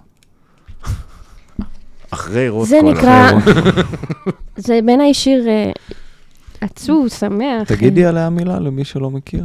תמר לא רפאל, בודדים. משוררת אה, צעירה. בת אה, 30 וקצת, צעיר מאוד. אה, והספר הזה יצא, הוא נקרא שירי נסיגה, הוא יצא באבא לאבא. יש לך עוד משהו שאתה רוצה להוסיף? אה, לא. בספטמבר 2021. את מכירה אותה? כן. אוקיי. אה, זה נקרא לי דברים יפים. רגע, מסמנים צפים. מה נעשה באהבתנו לדברים יפים? שיעצר האוויר אם מישהו יודע. מה נעשה באהבתנו לדברים יפים עכשיו? היינו בשאול רכבות קדימה ורכבות קולוניאליזם ורכבות. בער לנו האור אל תוך ריפוד האור ורעדנו מקור. חייכנו אל העניים, נהגנו כמותם, אף שהיה לנו כסף. עכשיו על מפת העולם נעצים, ובין הנעצים על מפת העולם אין ברירה אלא למתוח קורי ערים, כמו הפטריות הנבונות, ששרטטו את התוכנית תחבורה ציבורית של טוקיו מאהבת גרגר סוכר. זה הסוכר שמדבר לנו אל אדם. לא להרים ידיים, אנחנו מרימים ידיים, ואומרים הביתה, ולא שואלים על מדרגות החללית, האבנים, מהו בית ולשם מה. להימלט מחום ולשבת בשקט צריך למתוח את הכורים בהרים, ולשבת קרסול על ברך. לשכוח כל אשר ניתן לצלוח בו לילות נכר. לראות כליה ולב, לרובצים ולמתרוצצים שהשארנו למחר.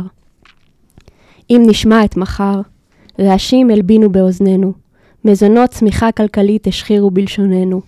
אשרת כניסה עושה דרכה אלינו, עד שתגיע השמן עץ התה המחטא, ישמיד כל זכר פטריה. ישמיד כל טוקיו. בצהבת, באור, בהתכרסם האור ובזיעת הקור, עד שנדע להלך באוויר, באוויר, באוויר, אל המערב באוויר.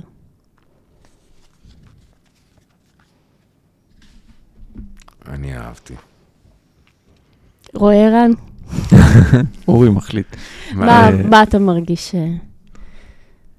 אה, אני אוהב, אני אוהב את הדימוי הזה של טוקיו, הרשת הזאת, רשת הקורי העכביש של טוקיו שמחזיקה את השיר, זה מאוד מוצא חן בעיניי. מאהבת גרגר סוכר. כן, ממש שורה. האורגניזם שכאילו, הוא לא רע, הוא לא אשם באהבת, האורגניזם, שהוא מי זה אנוכי. האורגניזם? זה אנחנו, זה אנחנו האנושות. האורגניזם. כן, זה כל משהו- אחד מאיתנו. זה שיר קצת יאפי כזה, אני מרגיש. אפילו שיש לנו כסף. כן, בדיוק. כן. אפילו שיש לנו כסף, התנהגנו כמו עניים. אפילו בדימויים שלו, שמן עץ התה, גרגיר סוכר, אורגניזם, יש פה שפה כזאת אה, שחדר בורגנית. אליה. כן, יסוד אה, סמי-מדעי של מגזינים, של כתבות לייפסטייל. כן. אה, ואני לא בטוח עד כמה זה מודע. כן, לא, אני ממש חושבת שזה מודע. אני חושבת מהמם. שאשמת הבורגנות והתחושה שההרס, הקולוניאליזם, רכבות, קולוניאליזם, תחושה שיש איזשהו הרס שנובע מפינוק מהמם. ושנובע מאהבת גרגר הסוכר. איזו רדיפה כזאת שמשחירה את, ה, את השיניים, אבל אי אפשר לעמוד בפניה. מהמם. בגלל שאנחנו אורגניזם אה, באיזשהו מקום אה, חסר בחירה. אוהבי חיים עלובים שכמונו. כן. אז אוהבי דברים יפים. גוף ראשון רבים הזה, יש בו כאילו, טוב, משהו טיפה דידקטי לטעמי. אנחנו כולנו? לא יודע. אבל למה השיר הזה היום? כאילו, מה... אני חושבת שהוא מדבר על אנוכיות, מהמם, הוא מדבר על סבל שנובע מאנוכיות, כן. ונוחיות גם, גם אנוכיות וגם Mm, נוחיות. יפה. כאילו, אה, יש איזה... החוויה שאני מתהלכת איתה, מהמם, זה באמת העצלנות שלנו מביאה אותנו שוב ושוב לחזור על אותו, אה, על אותו לקח ולא ללמוד. נכון. אה, אהבת גרגר הסוכר, אהבת השמלץ בטלוויזיה, אהבת ה... לומר את המילים הנרגשות ולא באמת אה, מוכנות. אהבת גרגר הסוכר שגורמת לנו לא ללמוד, ואהבת הנוחות שמרדימה אותנו. מהמם. תקשיבי, הצג היה איתך עכשיו. כאילו- אורי צבי גרינברג. כן. אני, אני אמ- אני אומר את זה למאזינים, לא לך. הצג היה איתי. קצת, זאת כן, אומרת, זה- תחשבי, פוליט, קחי את כל זה עכשיו למצבי, ל- להווה. יש, אה, כן, התפנקנו, עצמנו את עינינו מאהבת הסוכר. מאהבת הסוכר. כן. אני חושבת שיש באמת, יש לי איזה נטיות ליברליות, אה, בורגניות, מהמם. שמרגישות שכל אמירה שסבל הוא חיובי, מקוממות אותם. כאילו, למה שלא נשמח, ולמה שלא נחוס על החיים שלנו, ולמה שלא נרצה שמן עץ תה? למה אנחנו צריכים, אבל יש איזו הכרה שיותר ויותר מצטללת לגבי זה שאם אתה נותן לנוחיות אה, מהמם.